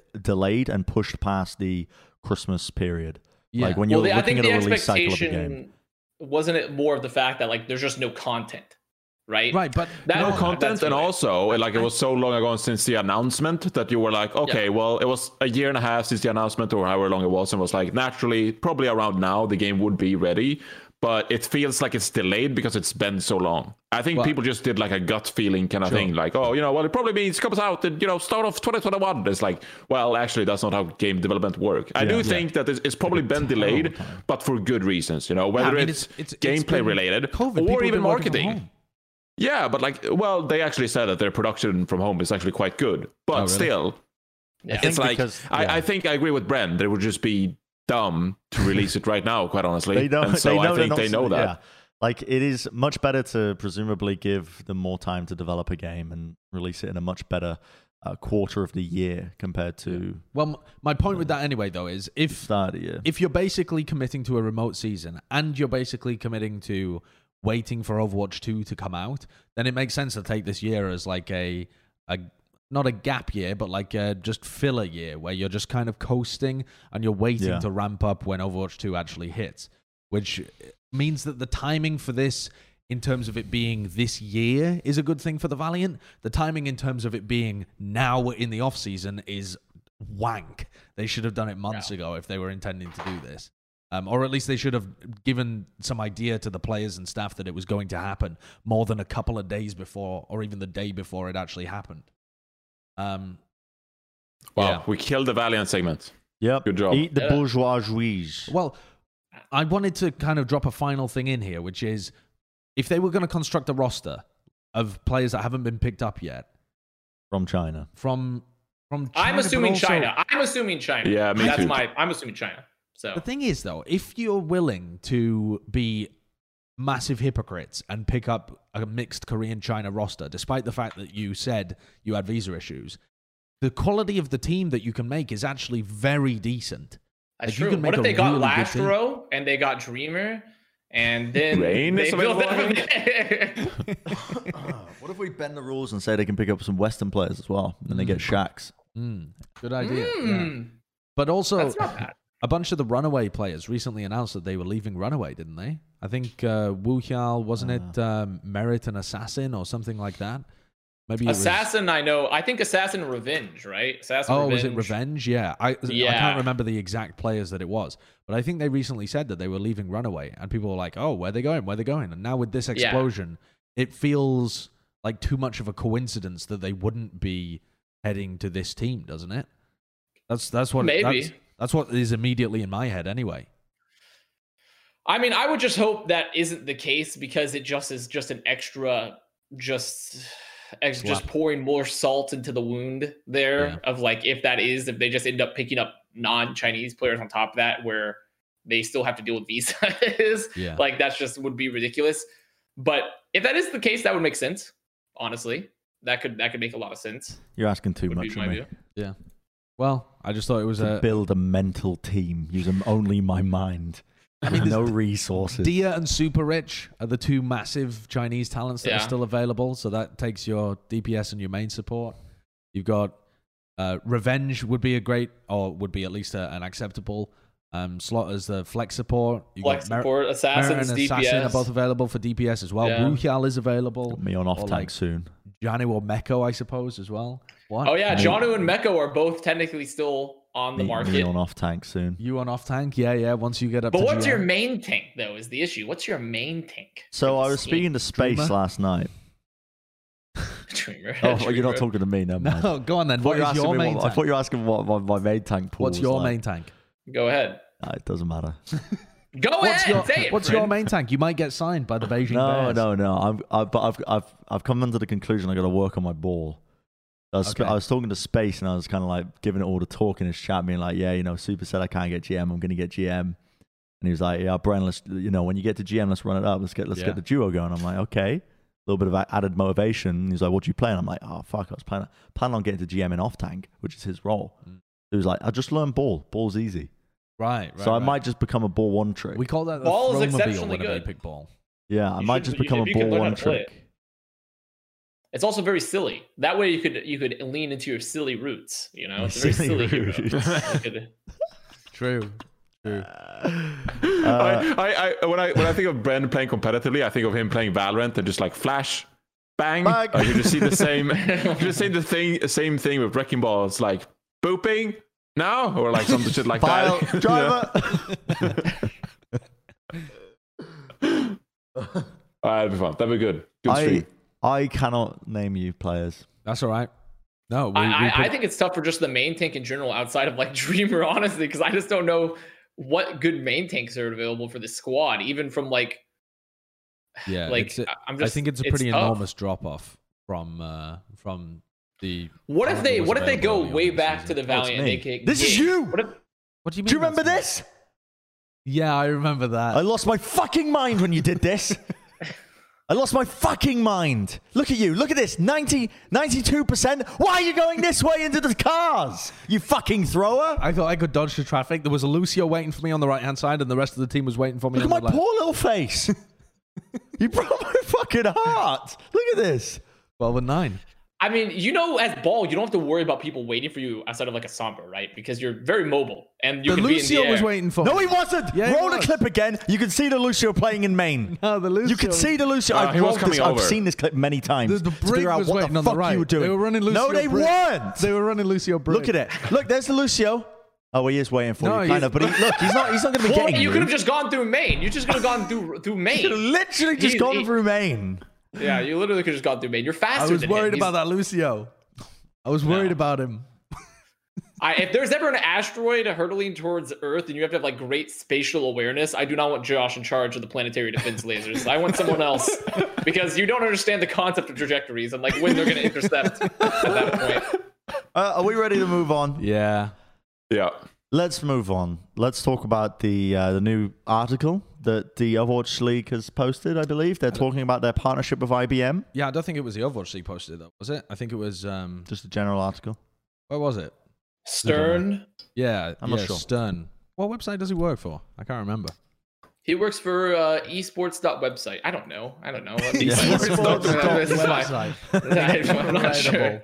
Incredible. Yeah, so uh, we got a we got basically that they're, they're, they're planning on doing in terms of like Esports systems. Observer.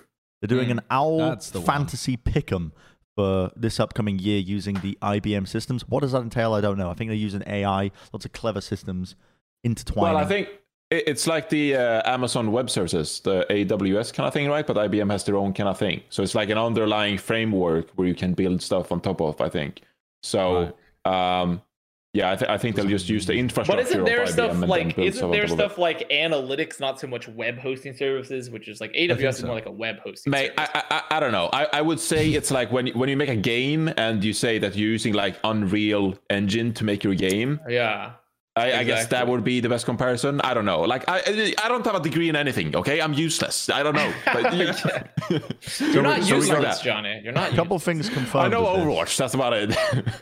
The Sometimes. account linking is here. So CDL has already been rolling out with this one, I think.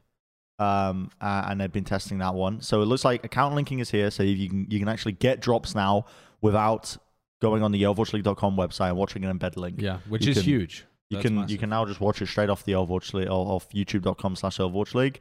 Um, yeah, what else? Um, I mean, I hope so. At least I hope so. At least because I've because technically YouTube had drops before this for other things. It's just we wouldn't have them ready for I guess for either CDL or Overwatch League. So I'm hoping if they're rolling out for Yeah. CDL, it's there for Overwatch League. But I just have like they said it will. I just have that paranoia that there's just gonna be something. There's gonna be something there that's just gonna really just slap me in the face with the absurdity of it. Of like Well- maybe you can't do it. I, I, What? well, they've they've announced that the quality is going to be improving massively, which is a Yeah. huge huge benefit. They've Hey. announced that drops are coming back uh, and are going to be there for the Overwatch League. They've also announced YouTube themselves have announced that they're adding clip function to their live good. streams. So Thank God. they've kind of solved all of the issues that were previously better on Twitch. And now you're left with a product that is simply better because you can rewind it. Like that's that's the Yeah. way that I'm thinking about this is that those were the three major factors. Well, actually discoverability is Well, also emotes. You're also one. forgetting emotes. Oh yes. Emotes were a like the famous like, Komodo definitely- hype that looks awful. Like the Komodo hype. Like Oh the Komodo hype. Komodo yeah. Do people like awful. Komodo hype? I really? think the lizard emotes, generally speaking, are awful. I quite like Komodo hype because But what about Komodo Rat hype will Jam? never say anything. Rat Jam is great. Basically, Rat Rat Jam Jam. is up tier. I mean, Rat, Jam, is better than. Cat Jam. That's But my whole take. The thing Komodo is, hype is not going to be coming out on Twitter spewing some nonsense. Komodo hype is just a lizard, yes, and that's my problem. It's just a fucking lizard. but he's hyped. Look at him. no, he's Well, not. actually, hyped. technically, he is a Komodo dragon, which is very deadly.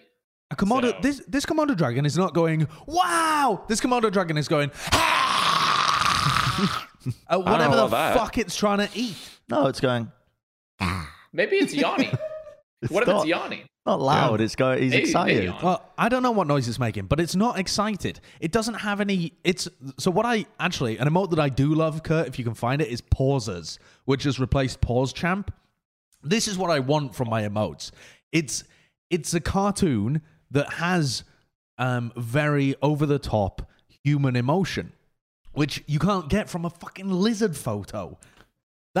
That wait, no, that is not the right one. That's not the right What one. is that? The human emotion. You can really feel it going through. What are you talking about? It's I mean, it's I a can bit sort of see it, but it's not a from bit that. like that, but it's that one's the wrong version somehow. I don't know where that one's come from, but yeah, it's uh, yeah, That that's the one? one. That's the one.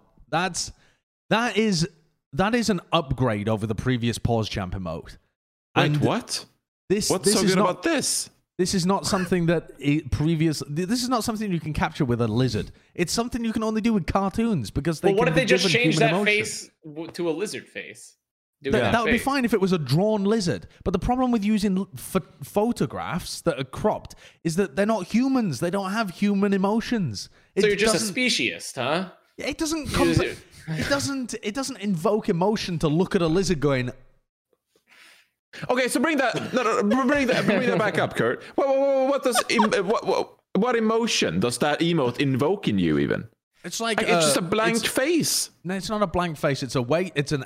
I don't like this one. I mean, you are finding some I weird like versions of this this. one. This one's uh, this one's not good. This one's I not could make this in paint. Yeah, very possibly, and, and that's what I'm. s- but you're not quite getting the pause. You have to. You have to get anticipation. You're like You look like you're anticipating Ooga something Booga, coming. like you've been surprised by fire for the first time. That's not. I don't think that's helping. I mean, I no. But it's like suspenseful waiting. Is it like Yeah, anxious supposed- waiting? yeah, What- what is it's it? sus- it's suspenseful. You're waiting for something to be concluded. There's a little bit of tension. Anyway, what the fuck were we talking about? I, I, I yeah, think that's emotes. a I don't bad think take, emotes but- are a big deal on, on YouTube. I, am I just a boomer? I think What you're. are a boomer. Yes, you're a boomer. I think you're they a literally boomer. all season they spammed your egg because they love emotes and they just oh we see man we spam egg k- kick them. Luckily, some of the default emojis are pretty good though. Like like the gorilla emoji, like the ape one. Oh my god, I love that one. I love that one. I love is I love boy. one? I love. It's just like him walking, or there's the face. There's the Have you seen face. uh, my new emote? The Bren, please. Bren, please. Have you Yeah. seen the Bren, please emote? The problem with your emotes is the contrast. You never have good lighting, so the contrast whenever you have emotes that are from your stream is awful. It's just a muddy blend of no, the, images. Bren, please is pretty good. Um, see if you can find it, Kurt. If you've I got a good say- monitor, it's fine. Oh yeah, yeah. It's my. So what if I monitor's get if I get the, the the the Cinemax like 4K HDR monitor, then I can see your emote properly. If I get the right tech, if I get the right Yes. tech there, I can see. The, okay, that's You have good. to project it. It it has led to some pretty funny moments, if I do say so myself, because I've I've been using the recent VOD audio track separation technology built into OBS so that I can listen to music on my stream without it being recorded in the VODs. So I can only be Yeah. live DMCA'd, which is a rarity, uh, and it doesn't show up on clips or VODs. But there's been clips of me dancing to music. And on the live stream, it's just, you know, it's a funny little antic. Oh, look, Brendan's being a fucking white guy who can't dance. There it is. Uh, oh Look how poor the Oh, that's contrast rough. is. that's We Yeah, it's very dark. no, we can Brian that up. I mean, we can fix it in post. I love the moves you're making there. The shapes you're pulling on the dance floor. Yeah. Wow. famous. It reminds me of that one video of Oh. like the Russian guy talking to the reporter in like a club, and she like tells him, and he's like, "I don't like you." That's you right there. Dance. Yeah, that's it. That's it. That's it. That's the dance. oh wow Uh, but but there's been clips of me just dancing, and it's the only thing you can hear is the creaking of the floorboards in my chair. That must be such an eerie thing. That must feel like like you're watching a horror movie of some It's sort. so you know? funny. It's so fucking funny. Oh my god. That, that was what I was trying to mimic the alien please dance. Mm. That this is a Oh great my emote. I like this one. That is a good emote. I, I have I gone think, full um, circle now where the only emotes I like are the dumb ones. Like the mm. But really once again, dumb none of ones. these emotes are available on YouTube. Don't have any GIF emotes. Don't have any like of mm. those. But, so but I I, think YouTube chat feels like a level below. YouTube, YouTube, I don't know if you guys have read YouTube chat. Like, no. It is. It Oh, is it's even. it's a level below for It is. some reason. It's even stupider than Twitch chat, and I don't know why. but but I think the problem is that the people who post in YouTube chat are making serious dumb comments, whereas the people on Twitch chat are like making meme dumb comments. yeah, it's like they're trying to be, they're trying to bait people. Well, you YouTube is a the much YouTube wider chats- platform. Do you think the YouTube chat would be better if it was emote mode only? Um, No. No. No, because there's no good emotes. Yeah. There's no good emotes. Well, so they you'd have to foster that. Okay. I, I, I'm on your side of us. I actually think emotes are pretty important. I think Yeah, we I- shouldn't underrate the what goes into like building a community or like t- taking part in a Yeah. community. Like th- this might be this might be a horrible take, but I actually think like removing like the pepes and stuff from the signs in the arena, it's just like such a small minor change. But I do think it changed like the a bit of a, a vibe check, you know, in the arena itself, and like it's the small things like that, and like then you can make the question of like, well, you know, should we really, you know, put something on uh, CBS or you know popular TV networks that like we have to, we need Pepe's, otherwise Overwatch League is not going to work. You know, it's not. I'm not saying that, but I'm saying we shouldn't underrate like the small things that goes into like having fun in a community and like taking part of it. Yeah. And if you start removing small aspects, it gradually makes it a you know less fun place to be part of. Hmm. Agreed. we we are going to be premiering this episode on YouTube, so there's a live chat going on right now. So I want to see the best emotes that you can come up with. What Only Gorilla face. Gorilla face. the Gorilla best face. emote combinations? Yes. I, I think the ape strong kind of meme is funny as hell. I love that. you can get ape together strong. you can get far with a, with just the default emoji. Hmm. You can Yeah, get you can far. do some good stuff. That Moy. whole- I want to see Moy. That whole emote, that whole um, sorry, emote, the whole copy pasta that's like, um, oh, oh, what is it? It's like if my boy, if me and what is it? What? Oh, you're If talking me about the and my boy- 2017 copy pasta. Yeah. Me and my boy so and so. yeah. If I, Yeah. I can't Drowning. fucking remember. What It says is. if me and my if if like if me if my boy if it's Avast like- was drowning, and catch- Sonata- me, if- if my then- girl and my boy, I don't fucking I know. don't remember. wait, let me wait. If me and my boy Sinatraa copy pasta, that's What? fine. I can't remember. it's how like it I think it's goes. comparing. Okay, if, if Sinatraa and my girl both drowning, Yeah, and I can only one. save one, catch me at the enemy spawn door with my boy on Tracer, and there's a bunch of like default emotes. oh my. Yes. There's like the alien face. There's like uh you know the heart face with smiles. There's like see this the- the- style of this style of meme works perfectly on YouTube. I mean, it just works Yeah. wonderfully. I think it Well, I mean, it has to because there's no other emote options. there's only Yeah. one choice. Yeah, true, true. Anyway, what else was in the article? yeah, what Oh was that? God. What was in it? What is the? You just are you okay? Did Johnny just what? Uh, for some reason, I just unconsciously like unscrewed the bottom of my water bottle, so I just squirted water everywhere. But it's fine. Why does it have a screw at the bottom? I don't know. I, I thought it was just something on there, but apparently you, You have like an off. emergency release valve. in your water bottle. That's very odd. It's very odd. I mean, no. Sometimes your brain does autopilot. The other day, I like, I, I, I like went to take my trash, and I don't know what happened. I don't know what was going on. Oh, I feel this like I just, I have, I just had like extra microplastics in my blood that day, something, you know, from in our water supply. And so then I, I like took the trash. And I like carried it like without even thinking. I was thinking I was like going out to rake leaves or something. And I carried it in my backyard and I just like emptied it. I, like, and I was like, and then I sat there for a second and I was like, what did I just do? What did I just do? And then because I live in an area that there's so many feral cats in the Salem. I don't know why. But then I, hear like a cacophony. Like it's like when the, it's like on Helm's Deep when like all the Uruk-hai show up at the at the walls, you know? All the feral cats are like swarming over the top. Like I hear them. I hear them coming, the little pitter patter. Because there's like a little shed where they all live under. So it's like a tin shed, right? And so you hear the pitter patter like like as they're.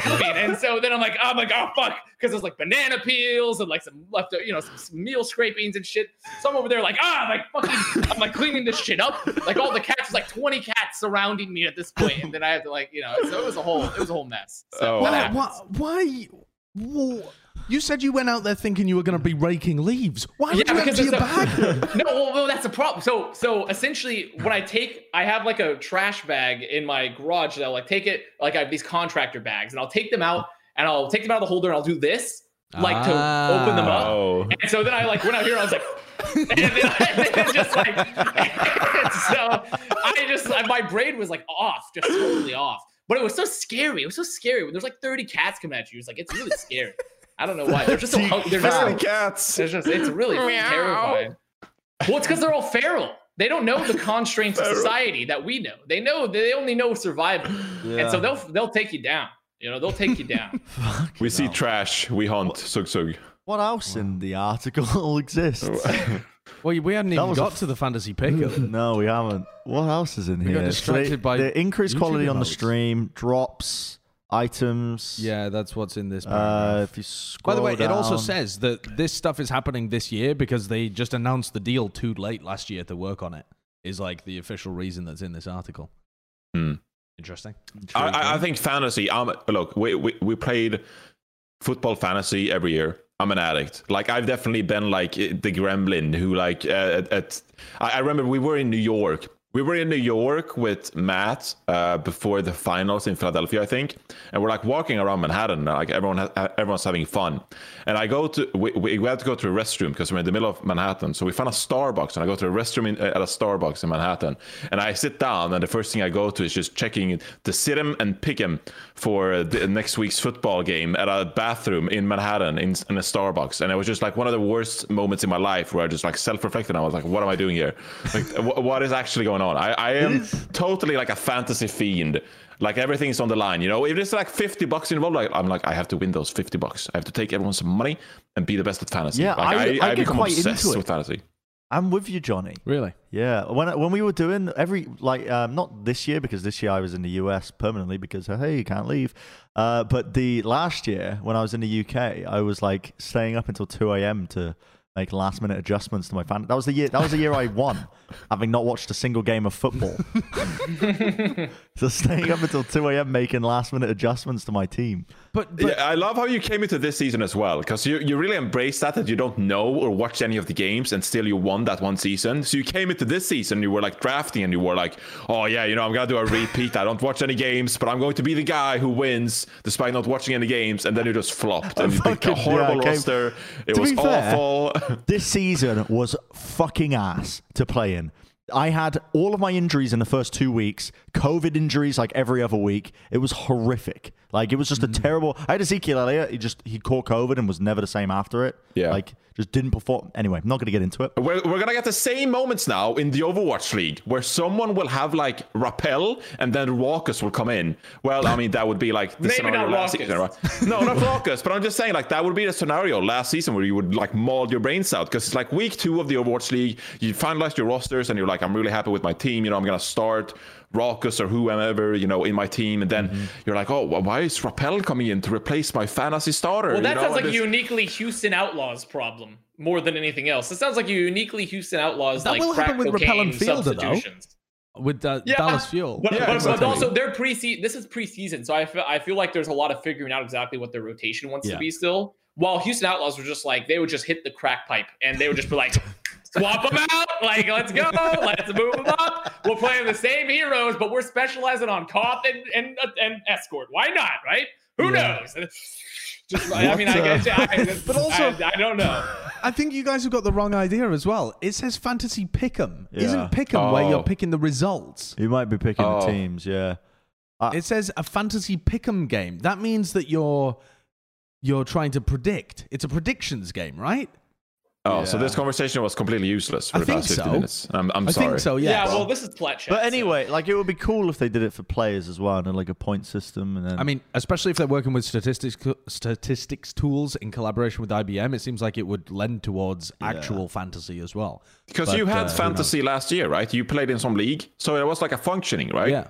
But but that Was it wasn't? Overwatch League official. That's um, No, no, no, yeah, but I'm just saying we, you can make it work officially.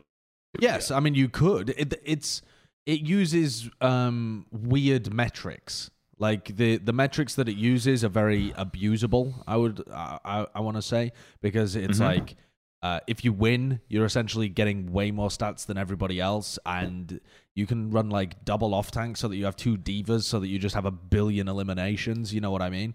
Like instead of ever running a main tank. So it's there's some weird kinks that you would have to iron out to make a, a really great system. I like but- the old system, the one we talked about. We were talking about before we started, but like the system uh, on Twitch on season two, where you would actually have it integrated onto the Twitch page, and you could pick like from a set of questions, like who's gonna have the most limbs, who's gonna win which map, right? And you could earn Yeah. channel points to eventually earn like Overwatch League tokens. You know, like that was, I think.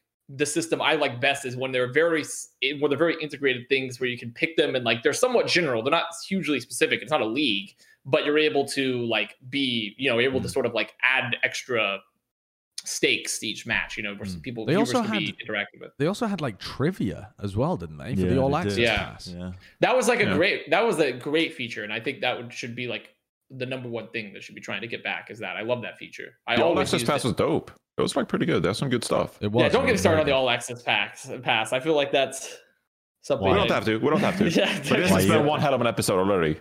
So You don't you don't like the all access pass? No, I just I want to maintain a good relationship with the league, and so I don't want to make give my true thoughts on the all access pass and what happened to it. So I don't Oh, want right, the I don't want- disappearance of it. Yes, the uh the vanishing Mm. After the money Well, the thing been is, though. I I like the all access pass, but also the replay viewer for it, it kind of supersedes it, doesn't it? Like I'll, I'll go back and I'll watch the vods from individual player POVs. Sure, well, it but you watch watch supersedes it individual for perspectives in VOD match. viewership, not Yeah. live viewership. Live viewership Yeah. is a very different thing. So Yeah. I think Yeah, the, the fact that you were able to like circumvent the entire like oh, observing is flawed and then just like I'll just buy the pass myself and go watch my favorite players and their own perspectives. I think that was like genuinely a, a fantastic feature. And even if you don't think the, the observing was flawed, there's just something nice to be able to go watch whoever you want to watch. you know? Yeah. Oh yeah, I I'm not, I'm not saying that the observing was flawed, but there were certainly people who like stirred up Yeah, that narrative or whatever. Yeah, and then they yeah. got the all access pass and were like, okay, I'm watching a flex support and nothing is happening from this perspective, and they realized that maybe observing Yeah. is hard, you know? But but that is the the crux of a the, the reason that a lot of people watch esports is to get better at the game that they like to play. And that just taps perfectly into that like little niche there where if you're a flex Yeah. support player and you are watching the Overwatch League to get better at flex support, well of course you're going to want to watch from the flex support's point of view. Um, that's much better for Yeah. your prime enjoyment than than watching it from the observers. I want to see how Rapel plays on, you know, on Oasis, and then how Rawkus plays the exact same hero and composition on Eichenwalde. You know, Yes, I want to see how that really. I want to see how that works out. I, that's my thing. That's a What genius else? idea. Was there anything else in this article? I mean, they said they're going to grow viewership. Well, they said they were confident that they were going to grow viewership. As opposed to saying they were going to decrease viewership. We're yeah, going like, to what grow do we want- we need to get the viewership lower. 2022. Yep. yeah. We're, we're making massive improvements this year. I am predicting. Flat chat, I mean- 2021. Big. The thing is, the the Overwatch League definitely did get. Everyone knew though that the viewership was going to go down with the move to YouTube. Like that was just Yeah. an absolutely known thing. It couldn't have gone any otherwise. Um, and I think that this entire article has kind of missed something that is crucial, which is the discoverability of li- of live broadcasts on YouTube itself. And you know, YouTube only does something like 17% of its overall watch time is live. I think it's something like 83%, or maybe it's like even higher than that. I can't remember. Is uh, is VOD viewership? So it makes sense that they normally prioritize feeding people that. But the discoverability is still so shy. Like sometimes I would go and watch CDL. Like whenever I watch the Overwatch League, it's always at the top because I watch it all the time. But if you're a new viewer, which is like me with the CDL, I don't watch it very often. If I type in CDL, I get videos about the CDL before I get the live broadcast. And that happens when I search for Valorant channels as well. Because I don't watch Valorant very often on YouTube. I search for like Valorant esports and it comes up with YouTube videos before it comes up with the live broadcast of like the thing that I'm looking for, which seems really counterintuitive to me. Like if someone's making a specific search for a live broadcast, to recommend them videos that maybe hit like the SEO a little bit better ahead of them, This doesn't really seem like it makes sense. And I think it's uh, one of the one of the key things that really restricted viewership. It just disappeared from a lot of gamers. I don't know if they've changed something Vision. with that recently, but whenever I go to YouTube now, if there's a channel I'm subscribed to, if they're live, it will be the first thing Mm. in the recommendations, like uh, the Valorant Masters Yeah. tour, or Valiant, Valiant, uh, Valorant Champions tour. There you go. Yeah. Got it. The examples I'm giving though, I'm not subscribed to the channel. Like I'm not subscribed to CDL. Yeah. I'm not Sure. subscribed to Yeah. all of the different Valorant channels because I don't watch CDL regularly enough to be subscribed to them, and also the Valorant channels there's like ten of them, so I don't. I don't subscribe to all of those. So they don't pop up for me, and and that I think is also really important. Like you can't only feed people the content that they're subscribed to. YouTube, uh, their algorithm works so well because it recommends things. Like things pop off on the algorithm because they come into your recommended. It's not all via your subscription box. Final topic of the day. Mm. Mm. Jake, Overwatch joins the Houston Outlaws. No one could have predicted this. No, No, one one saw it coming. No one saw it No coming. one. He's joined. He's rejoined the Overwatch League. You know, I, I always looked at Jake. You know, he's grinding away on ranked. The entire year that I lived with him, he would be grinding away at ranked. Yeah. The entire time, and he's like pushing, you know, top ten DPS the entire time. Uh, the guy, the guy never, the, he never really dropped off that often. So I mean, this kind of change when I think there's been almost like compared to other esports titles, one of the things I've noticed that Overwatch is lacking is just like spokespeople. You know, like I, we've been doing these interview series in Valorant, and we have uh, had uh, no lacking for for any sort of like personalities who are quite outspoken and um, not afraid to like share a lot of their opinions. But in Overwatch, that is a rarity that we have, and something that we're working on. But Jake was always one of those players. Like, there's no, there's I I'm I don't think it's any understatement to say that he was the face of the league for like the first two years of the Overwatch League. Well, I wouldn't say him outspoken though, unless you're referring to the fact that he speaks so much. There's so many words. He does speak a lot, That he would yeah. be outspoken. I mean, the man, yeah. Sometimes we would be sat down, we're watching something, we're just watching like a Pokemon unpacking video, and he's going off. He's going off, and I'm like, my god, he's he, like you can tell that he he did he was in the debate class, whatever. The we used to do it. VOD reviews under LG Evil, and Jake would like, we'd sort of sit down and we'd all get ready for them, and Jake would start, and it'd be like three hours would pass, and at one point, and Jake would have not stopped talking within those three hours. So eventually, we had to stop doing VOD because we realized we couldn't get anything done because Jake was just talking so much. So like, there was just no like, we realized we were actually not producing anything meaningful from them. So, I I like this this move though. I think it makes a lot of sense. The Houston Outlaws have gained back one of their um, one of their personalities, the kind of like the, the representative of of the, the the kind of I suppose their team.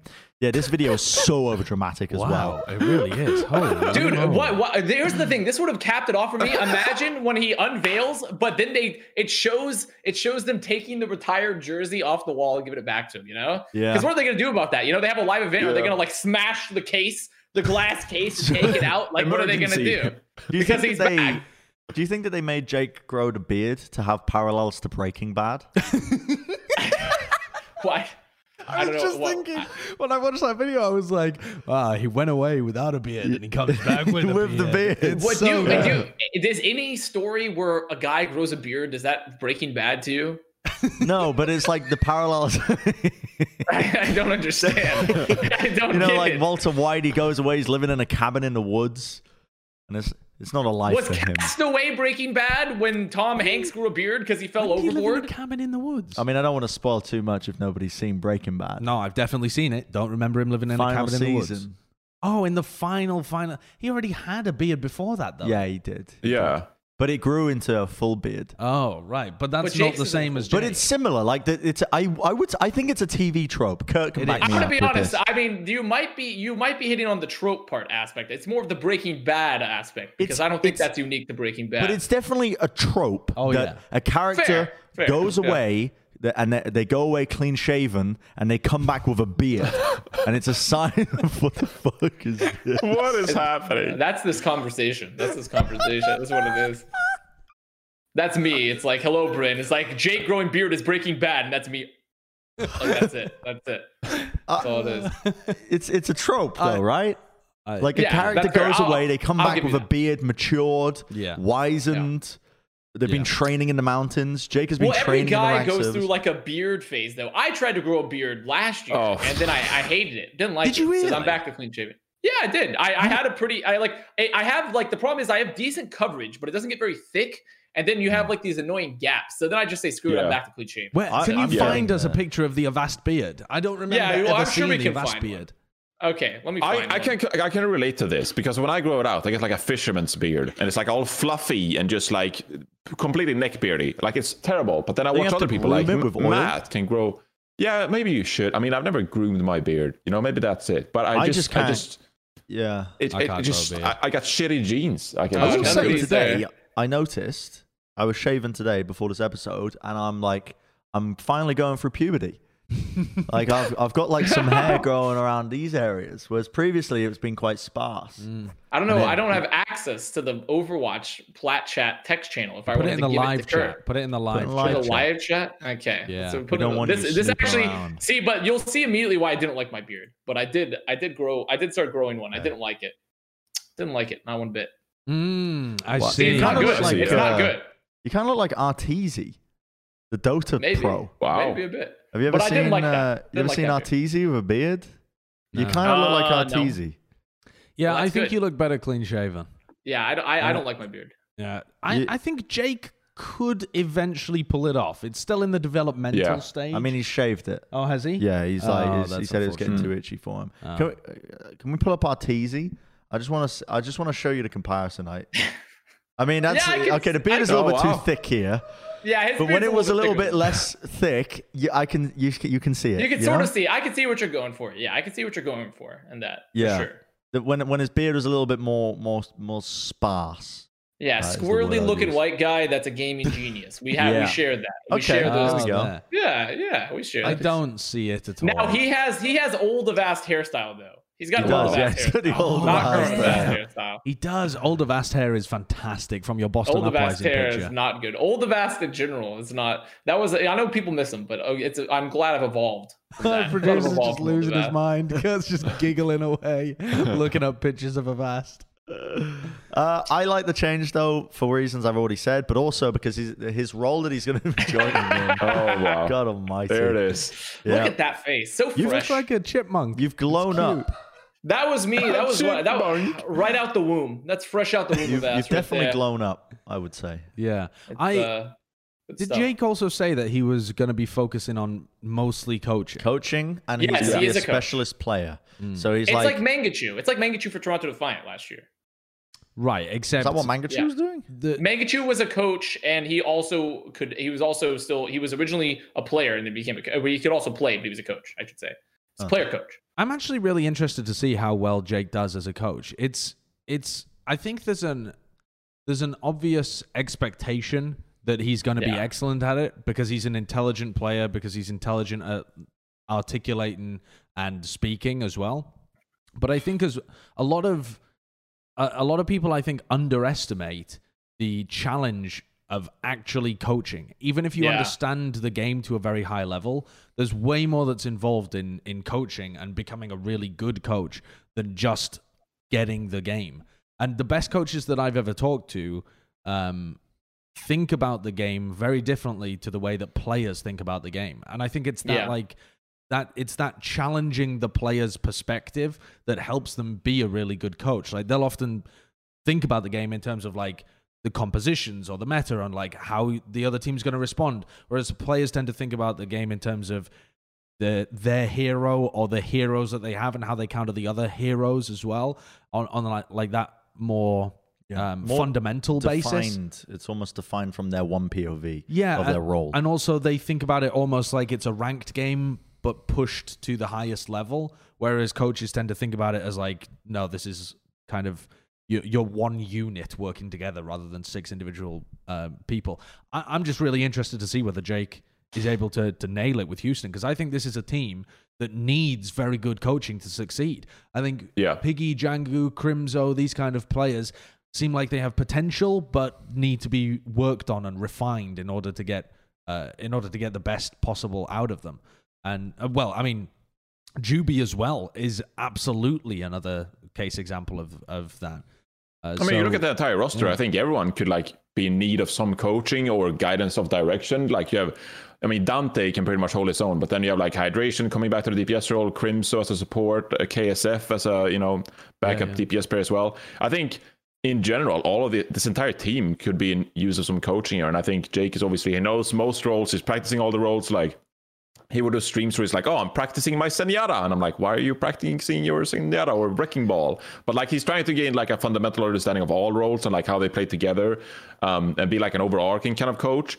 I also think um, to add to your point about good coaches as well, you also have to be like mature mentally and like say the right things at the right time, and not just you know like give feedback every scrim session like that's not to work like that's to wear players down um, so it's going to be interesting like if he can manage to handle all of that because as you said like he'll probably nail like the in-game stuff i think in a way but like how you provide that feedback that coaching etc that's going to be the big question for me if he can do that i could also see a world in where he says that he's primarily going to be a coach but he could actually like step in and play a few games like i think I- we'll well- definitely see jake on the playing field That's this the uh, um, that's the plan almost. Is that there's going to be some. There's probably going to be a meta in the future where I don't know a specific hero is needed. Um, the J silly baby. yeah, I mean the or the, I mean the J the J silly. yeah. Junkrat. J Silly. oh yeah J Silly. Yeah, yeah. Am I missing something? I'm out of the loop. That's you are. That's just what they call it. It's J Silly. It's, it's what it's called. It has because it's just Junkrat Silly. a year. or really? Yeah. Have you Yeah. really never heard anyone in No, your I've rank? never heard anyone s- s- call it that. Really? That's it's been it's like saying that soldier is called legs. It's like if you'd never heard of legs. I've heard of legs, never heard. What did you say? J silly. J Jay silly. Silly. Like J for Well, to be Junkrat fair, silly because it is. it's a it silly is hero. Old, it is. A, it is a little bit like older because Junkrat's so much less out of the meta these days. So, but I mean, I've you never- were around when it was in its peak. So I don't know. Ever. Okay, well, that is very weird. Anyway, yeah, Just but, but th- this is like the the role that he's encompassing is that like he's going to be taking, I think, the mantle of some of the heroes that their other players are not going to want to put time into mastering. Yeah. Yes. And crucially, to add to that point, Brand, just going along your trail as well. Yeah. Just having someone on your team who can like cover other people's like hero pools. Like if like last year when Blase was forced to play McCree, like that's probably bad for Blase as well because he doesn't want to play McCree, but now he's forced to play McCree and it's bad for his mental and his game as well is like going to deteriorate because he's forced to play a role he doesn't want to, and that's going to be bad like for him. I think having Jake to like fill in so like oh, no one can really play this hero or like doesn't know how to play it or doesn't want to, like Jake can fill in and be like this positive force of energy that just like reaffirms the confidence within the team and doesn't force players too much, you know, to uh, break barriers. But Avast is looking like at me I have like I'm a crazy an person. insanely different perspective on this than everyone else. Okay. here. I think Houston would be kind of silly to put Jake ever to play unless in an emergency situation. Okay. Because and what universe does are the hero pools not covered by their current DPS? KSF is a hyperflex. Hydration plays all of the projectiles, and then you have uh, Danteh playing Tracer and you know like Tracer and Echo and things like that. Like what other than Junkrat, what hero does Jake play? Okay, here. Okay, let me rephrase. Okay, there's going to be times this season, and this always happens, specifically with the Outlaws. There's going to be times this season where they're like, we don't know what the fuck we're doing. And it But doesn't that- matter. Like, they, they might the have skilled players who can play those heroes, but they're going to play it wrong, or like confidence is not going to be there. And Jake can be that guy who just like plugs and plays, and it's like, hey, Outlaws, we don't really know what we're doing in this hero pool or meta or whatever. And then he's going to be like, hey, I'm Jake, I'm going to play whatever, and it's going to be a okay. And then you can kind of like get the confidence back for the team. Like it's going to happen. It's going to happen. I. Also, I think that we're ignoring that we're talking maybe we're about old outlaws, but now we're, we're completely ignoring the fact that Jake is as a compliment coach to Junkbuck. Junkbuck is the head coach for this team, pretty much, alongside Harsha. It's like a co head coach Co-head duty coach. thing going on. And so, like, it's really what is Jake fitting in for the coaching staff alongside Junk Junkbuck? And I'm going to be honest, I don't see Junk Junkbuck being like, Jake, time to hop in because it, my perspective is if your team is getting doesn't know what the hell's happening, you're like, guys, we got to put in our coach here to play. Of our three DPS players that are playing and not retired, let's get our coach to come play. That's like an um, immediate mental shattering moment. It's like, God, I suck so bad, my coach has to play over me. No, Like, I don't that- think so. I, that- it's an. I think. so. I, I, I think think so. like he's a cool, 100%. he's like he's he's like a background kind of dude that like steps in once in a while and it's fine. Like I don't think it's you- I don't think you have to read too much into it. Like oh my god, Jake's gonna replace me on the roster. Like my career's over. It's not about replacing you. It's about you saying. It's about saying that your team is so fucked that your coach has to come play this roster because you don't know what you're doing. I see No, your because point. they, ha- they, would, uh, they, they would acknowledge Jake's strengths as a player and like what he excels at, and then maybe you could throw out an argument like, "Hey, is there a possibility Jake could like jump in this one map or like this meta and like alleviate some of the stuff we have going?" I, I I really think that he can be useful playing You have wise. Not, not consistently. If he plays more than fifteen percent of the maps, I would be shocked. Fifteen percent. No, That I'm saying large if he number. would play the more, fifteen percent. If you played more, I would be stunned. Okay, so I'm not saying that he's frequently be like a cornerstone of the Houston Outlaws, but like once in a blue moon, if Jake comes in and just aids the team a little bit, I think he's gonna get more playtime than like Gypsa. Is what I'm saying. Well, I- chips I think he can chips alleviate for some of the one stuff. series. Fifteen percent is once every six maps. That's like one every two matches. And I'm That's- saying if he did that, that would be nuts. And I, I It think that, That that, would would be be crazy. ridiculous. But I, I can- think I- he's going to sub in once in a blue moon. I think he would sub in like Chipser, like once, Yeah, maybe twice a season. I think they're like in I a would Houston. Maybe some, uh, some they've somehow vacuum sealed Houston off entirely. They put a giant plastic bag and they vacuumed all the COVID out of there and they've hosted a homestand. I That's when you put Jake in for one map. Is like you bring him in and then you throw the jersey from the his unretired jersey from the rafters and he catches it in his arms, puts it on him, and then plays a map. Like that's I, what I, I can see your point though, Avast. One one of the things I wanted to say is that one of my concerns with this move was that because his role is um, almost like spread, he said that he's primarily going to be into coaching, and but also signed as a player. It's you're kind of spreading your roles, and you're not setting the uh, expectation, I think, particularly well of terms of what your position is in the team. Um, especially when you've already got these two co-head coaches. Like, is Jake coming in now to supplement the coaches, but also supplement the players? And also, like, he's taking up a roster spot. So the expectation is that he will be performing and playing Yes. at some point. Otherwise, you would just sign him as a coach. Otherwise, you would sign him as a coach. But what is his role going to be? Are, are, are they going to be? Because it sounds like he's leaning more towards the coaching side. But then you're in a weird situation because you, you you've got this hierarchy in terms of, I think, uh, Uh, how seriously what you're saying is being taken by the rest of your team. Like it's a bit different when something is coming from your coaches compared to when it's coming to your peer who plays Yes, alongside you. agreed, And completely. and that kind of hierarchy is going to be important to define with with this particular move. It's unprecedented. There's nothing really quite like it. Also, I don't think that like it was a guaranteed like the Houston would only sign him as a coach in terms of because like it benefits Jake to have a player contract versus a coach contract. Jake has the leverage to just be like, hey, I want a player contract here. So and it technically benefits Houston in a way in that if they need him to come in, they can, right? Mhm. Like, so I don't think J- if they wanted to sign him as a coach, they would only signed him under a coaching contract. I don't think that's necessarily true because Jake has the options to say like, I want it benefits him to be under a player contract. He I don't know whether that's true though, because I, it- I think he does. You get league- extra protections as a player. the league mandates certain terms uh, as a player that you can't get out of, right? And as a coach, you could take. I mean, Jake's had a player contract before. He could take all the good things, the protective terms, out of the player contract and add them into his coaching contract and get rid of all the stuff that he doesn't like. He could just do that. You have way more flexibility in a coaching contract to, to for anything that you would want than you Yeah. do in a player contract, which is very boilerplate. I, It's a I- little bit harder to get those, I think.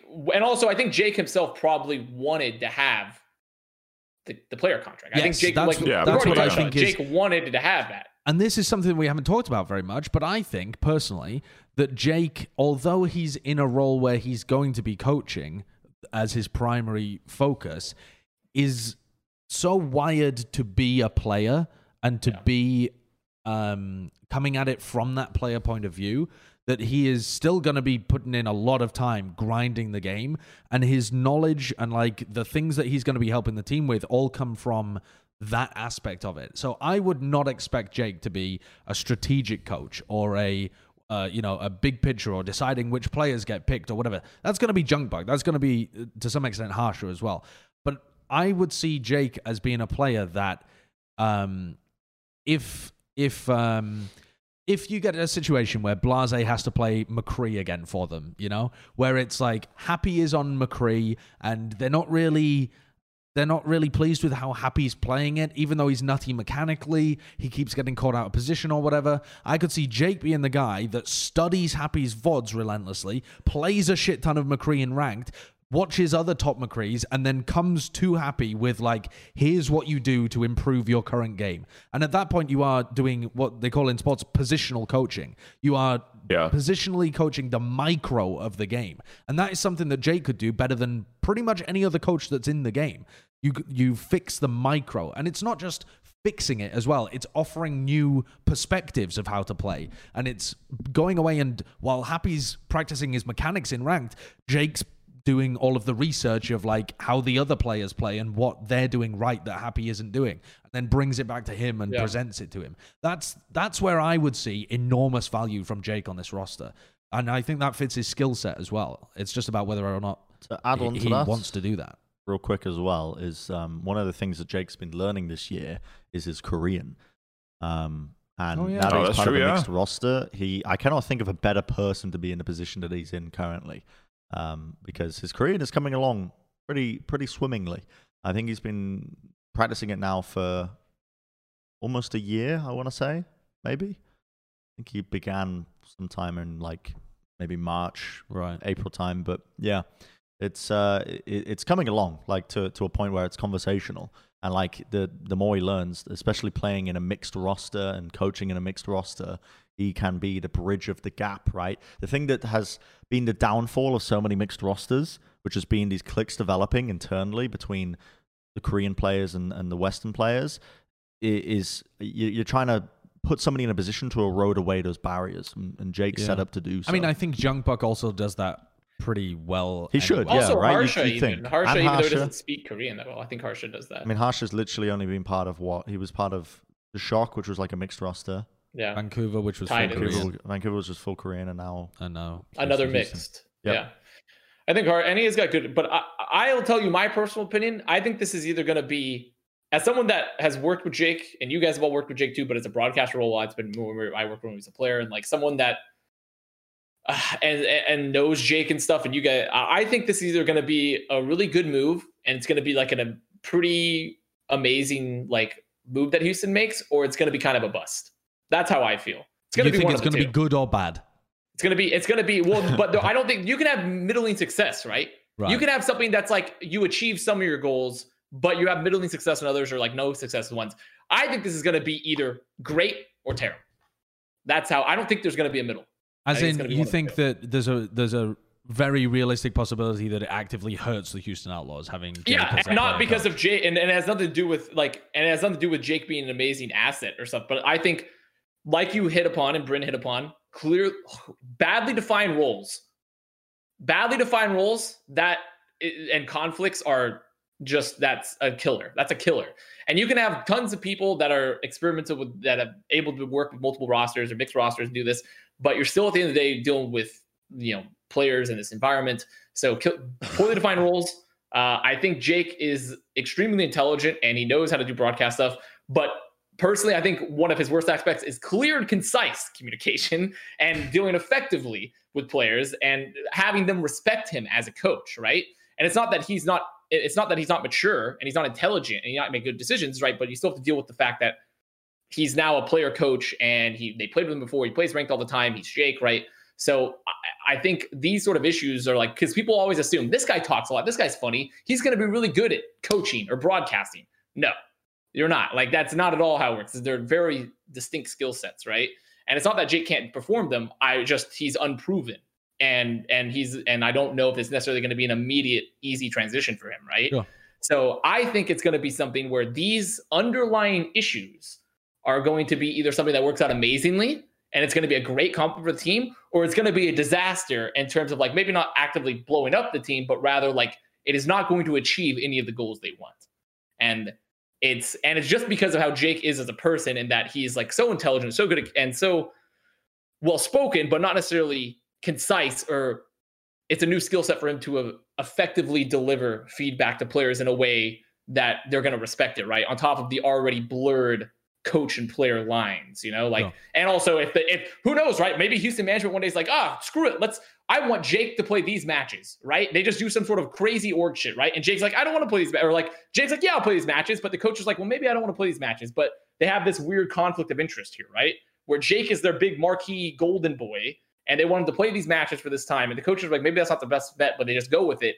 and like already you see there's just interlocking just conflicts, conflicts, conflicts, Sure. conflicts. At any, Mhm. so I think it's going to be one of those two scenarios myself. Yeah. as someone I- that thinks I Jake think is it- very smart. to, to me, it comes down to how they actually use him. Like wh- when I'm thinking about him, I think he would be a great positional coach. I think he's got the skills required to be able to grind a hero in ranked, figure out the the quirks of it, look at a bunch of different uh, VOD material to be able to deliver that feedback back to a player. But if if the lines end up getting blurred or he tries to, I don't know, stretch a little too far outside of what he is really good at, then I could see it being uh, a, a non-factor. I think personally, though, I think worst case scenario is you get to the end of the season and you just don't understand even why Jake was there. Like that's I don't I don't Yeah. really see it getting worse than that. Is like you I guess I guess it should be more you're like- clarified that that's probably what I mean by worst case scenario. Like it was kind of just like he he was the appendix of the team and that he served no formal use. Like that's Yeah. more what I'm saying. Like right, Yeah. it's not that he was actively I guess detrimental unless he suddenly burst, you know, like an appendix. But I would say that like Yeah. it's more of that that scenario. The potential o- of this move though is is quite massive. I think for the team Yeah, I I think overall. it could Yeah, be for sure. I think for it- sure. could be good. It has some good One hundred potential. percent. Yeah. He's overall. he's the best candidate. You I think you said it right. He's the best possible candidate to be in this position. One hundred percent. You guys ready to move on? Yeah. We've got Yeah. one final segment Have we? that we forgot to put in the runner show. Oh really? Yep. What is that? It's the classic. We almost forgot about it. Oh. Can't believe you you, you forgot about it as well. Yeah, I forgot about it. You didn't do it last week, so We didn't do I it thought last I was week. dead. It's my Bren's player of the week. We didn't do it last week. I thought you were stopping it until uh, a sponsor arrived. I thought you were trying to hold out. I'm not. No, listen, chill. Cool your jets, sunshine. All right. I'm not. Listen, when there's a good player of the week, there's a good player of the week, and there was a good player of the week last week, But you just but I've pushed it up. Oh, it's the same person that would have won it last They week. would have won it last week, but they're going to win it now. Ah, Okay. And the person I'm giving it to is the one, the only, Lucio Dad. because this video made Yes, my dude. fucking day when I saw this. This was so good. This, uh, yeah, he's he apparently plays Lucio and I think Mercy as the only two roles. He responded to me on Twitter as well. Oh, really? Uh, I quote tweeted this. Yeah. Oh no, I quote tweeted something on my Twitter, but he he gets into it, man. He is loving the game, and I I am guilty of this actually. When I play uh, like any hyper mobility hero. I, uh, I'm also ducking and I've seen weaving you a little wiggling bit. your head, yeah, I duck when you and weave a little bit. Yeah. I get into it, so I know where My he's coming from with this. My, my favorite is when people play Reinhardt and they move with the swings. I've seen this many times, and they're like, and they swing with the hammer on screen. It, it's great, fantastic. But the thing is, crucially, with Lucio that here, is because you would think that it is fake. But then you watch him actually wall ride and having like some kind of understanding, like I want to wall ride here and go this way. So like he's actually a, an experienced player. Yeah, so he's he's, played Overwatch as and like it's it, it's lovely. I, I love it. He's got a sick rig too. Look at he's got a sick setup. I have to say, I mean, it looks th- like he has the actual, LEDs, actual yeah. mouse and PC and such. You know, And the best thing is, as well, is that it the at BlizzCon, he is going to be one v one in Crusty. yeah.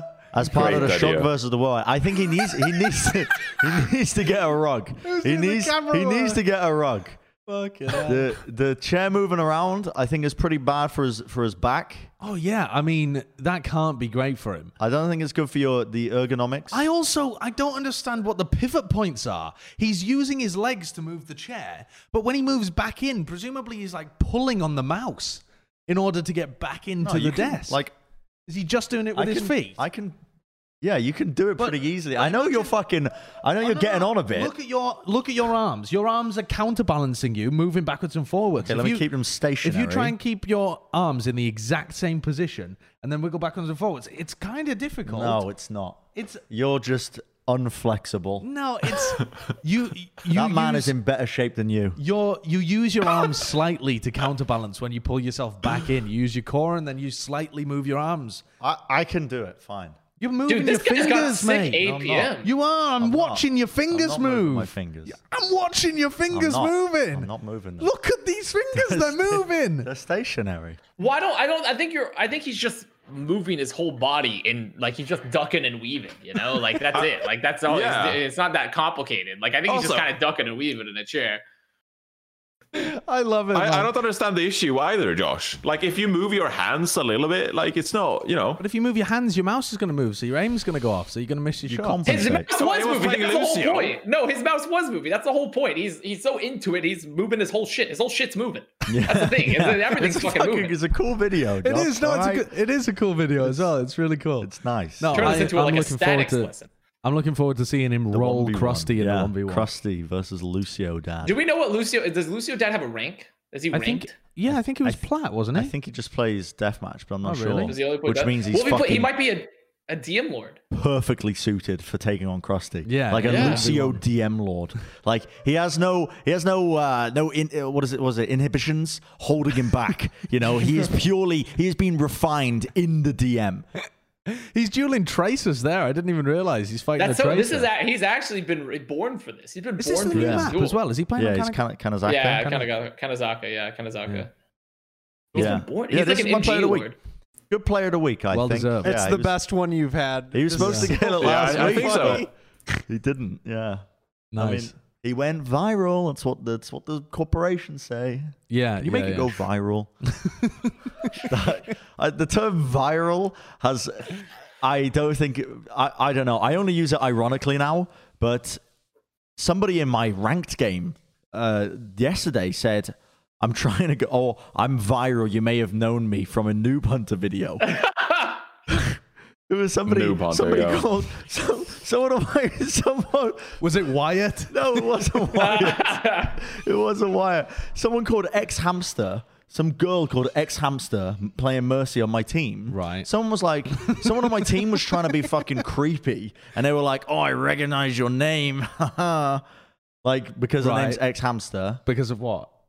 X Hamster being uh, Being what? an 18 plus adult site. Oh, oh, right. I. You didn't know that? No, I didn't oh, know that. didn't. Oh, wow, that's Oh, news to me. Look at this fucking yeah. guy. Oh, Whoa, whoa, What the hell? Oh my Whoa. god! Whoa. Okay, that's it. See ya. Bye. Oh, Spot. Okay, God going damn, Yeah. son, Okay. fuck, what's going on? We're out of here. That's We're it. trying to get a sponsor. We're trying to get sponsored. We're trying to get sponsored. Are you serious? End the show. Oh, God. Cut it. It's just Google. What? Oh, oh, that's wonderful. Cut it. Cut it. Might have to blur some of that in post. That's, Oh my I'm having to God. talk Yeah. with a. I, my HR is going to talk to me after this one. They're gonna. they're talking to me. They're- Wait, till- wait until Matt Morello finds out about this. Uh, this is not good. Oh, Oh my. That- okay. Yeah, I just gave myself some work, didn't I? All right. Cool. Good. Good talking to you guys. oh God. You okay. could just. I think that's so Good funny work. if you blur that. Oh, good work. Yeah, yeah. I think you perhaps leave that in. Oh as a my warning. god. Yeah, Wow. we'll keep it. I just, I just got to Great blur player of the week, the though. text. Great player of the week. Yep. Very Yeah, good. really good. Really good. what did good. that say? Yeah. No, think it I did. saw- I'm not even gonna believe. You're just Oh, gonna well. say it out loud? What do you? What, what, what, I what, what's the No, but point? we stopped recording, haven't we? I don't We think we haven't- have. We haven't stopped recording, you idiots. Stop. Everyone's like over here, like, let's. Uh, what are you doing? What are you I doing? thought we'd stop recording. My God, I thought. you're I killing me here. You're You want me killing to end it now, or should we just keep Please going? cut it. Just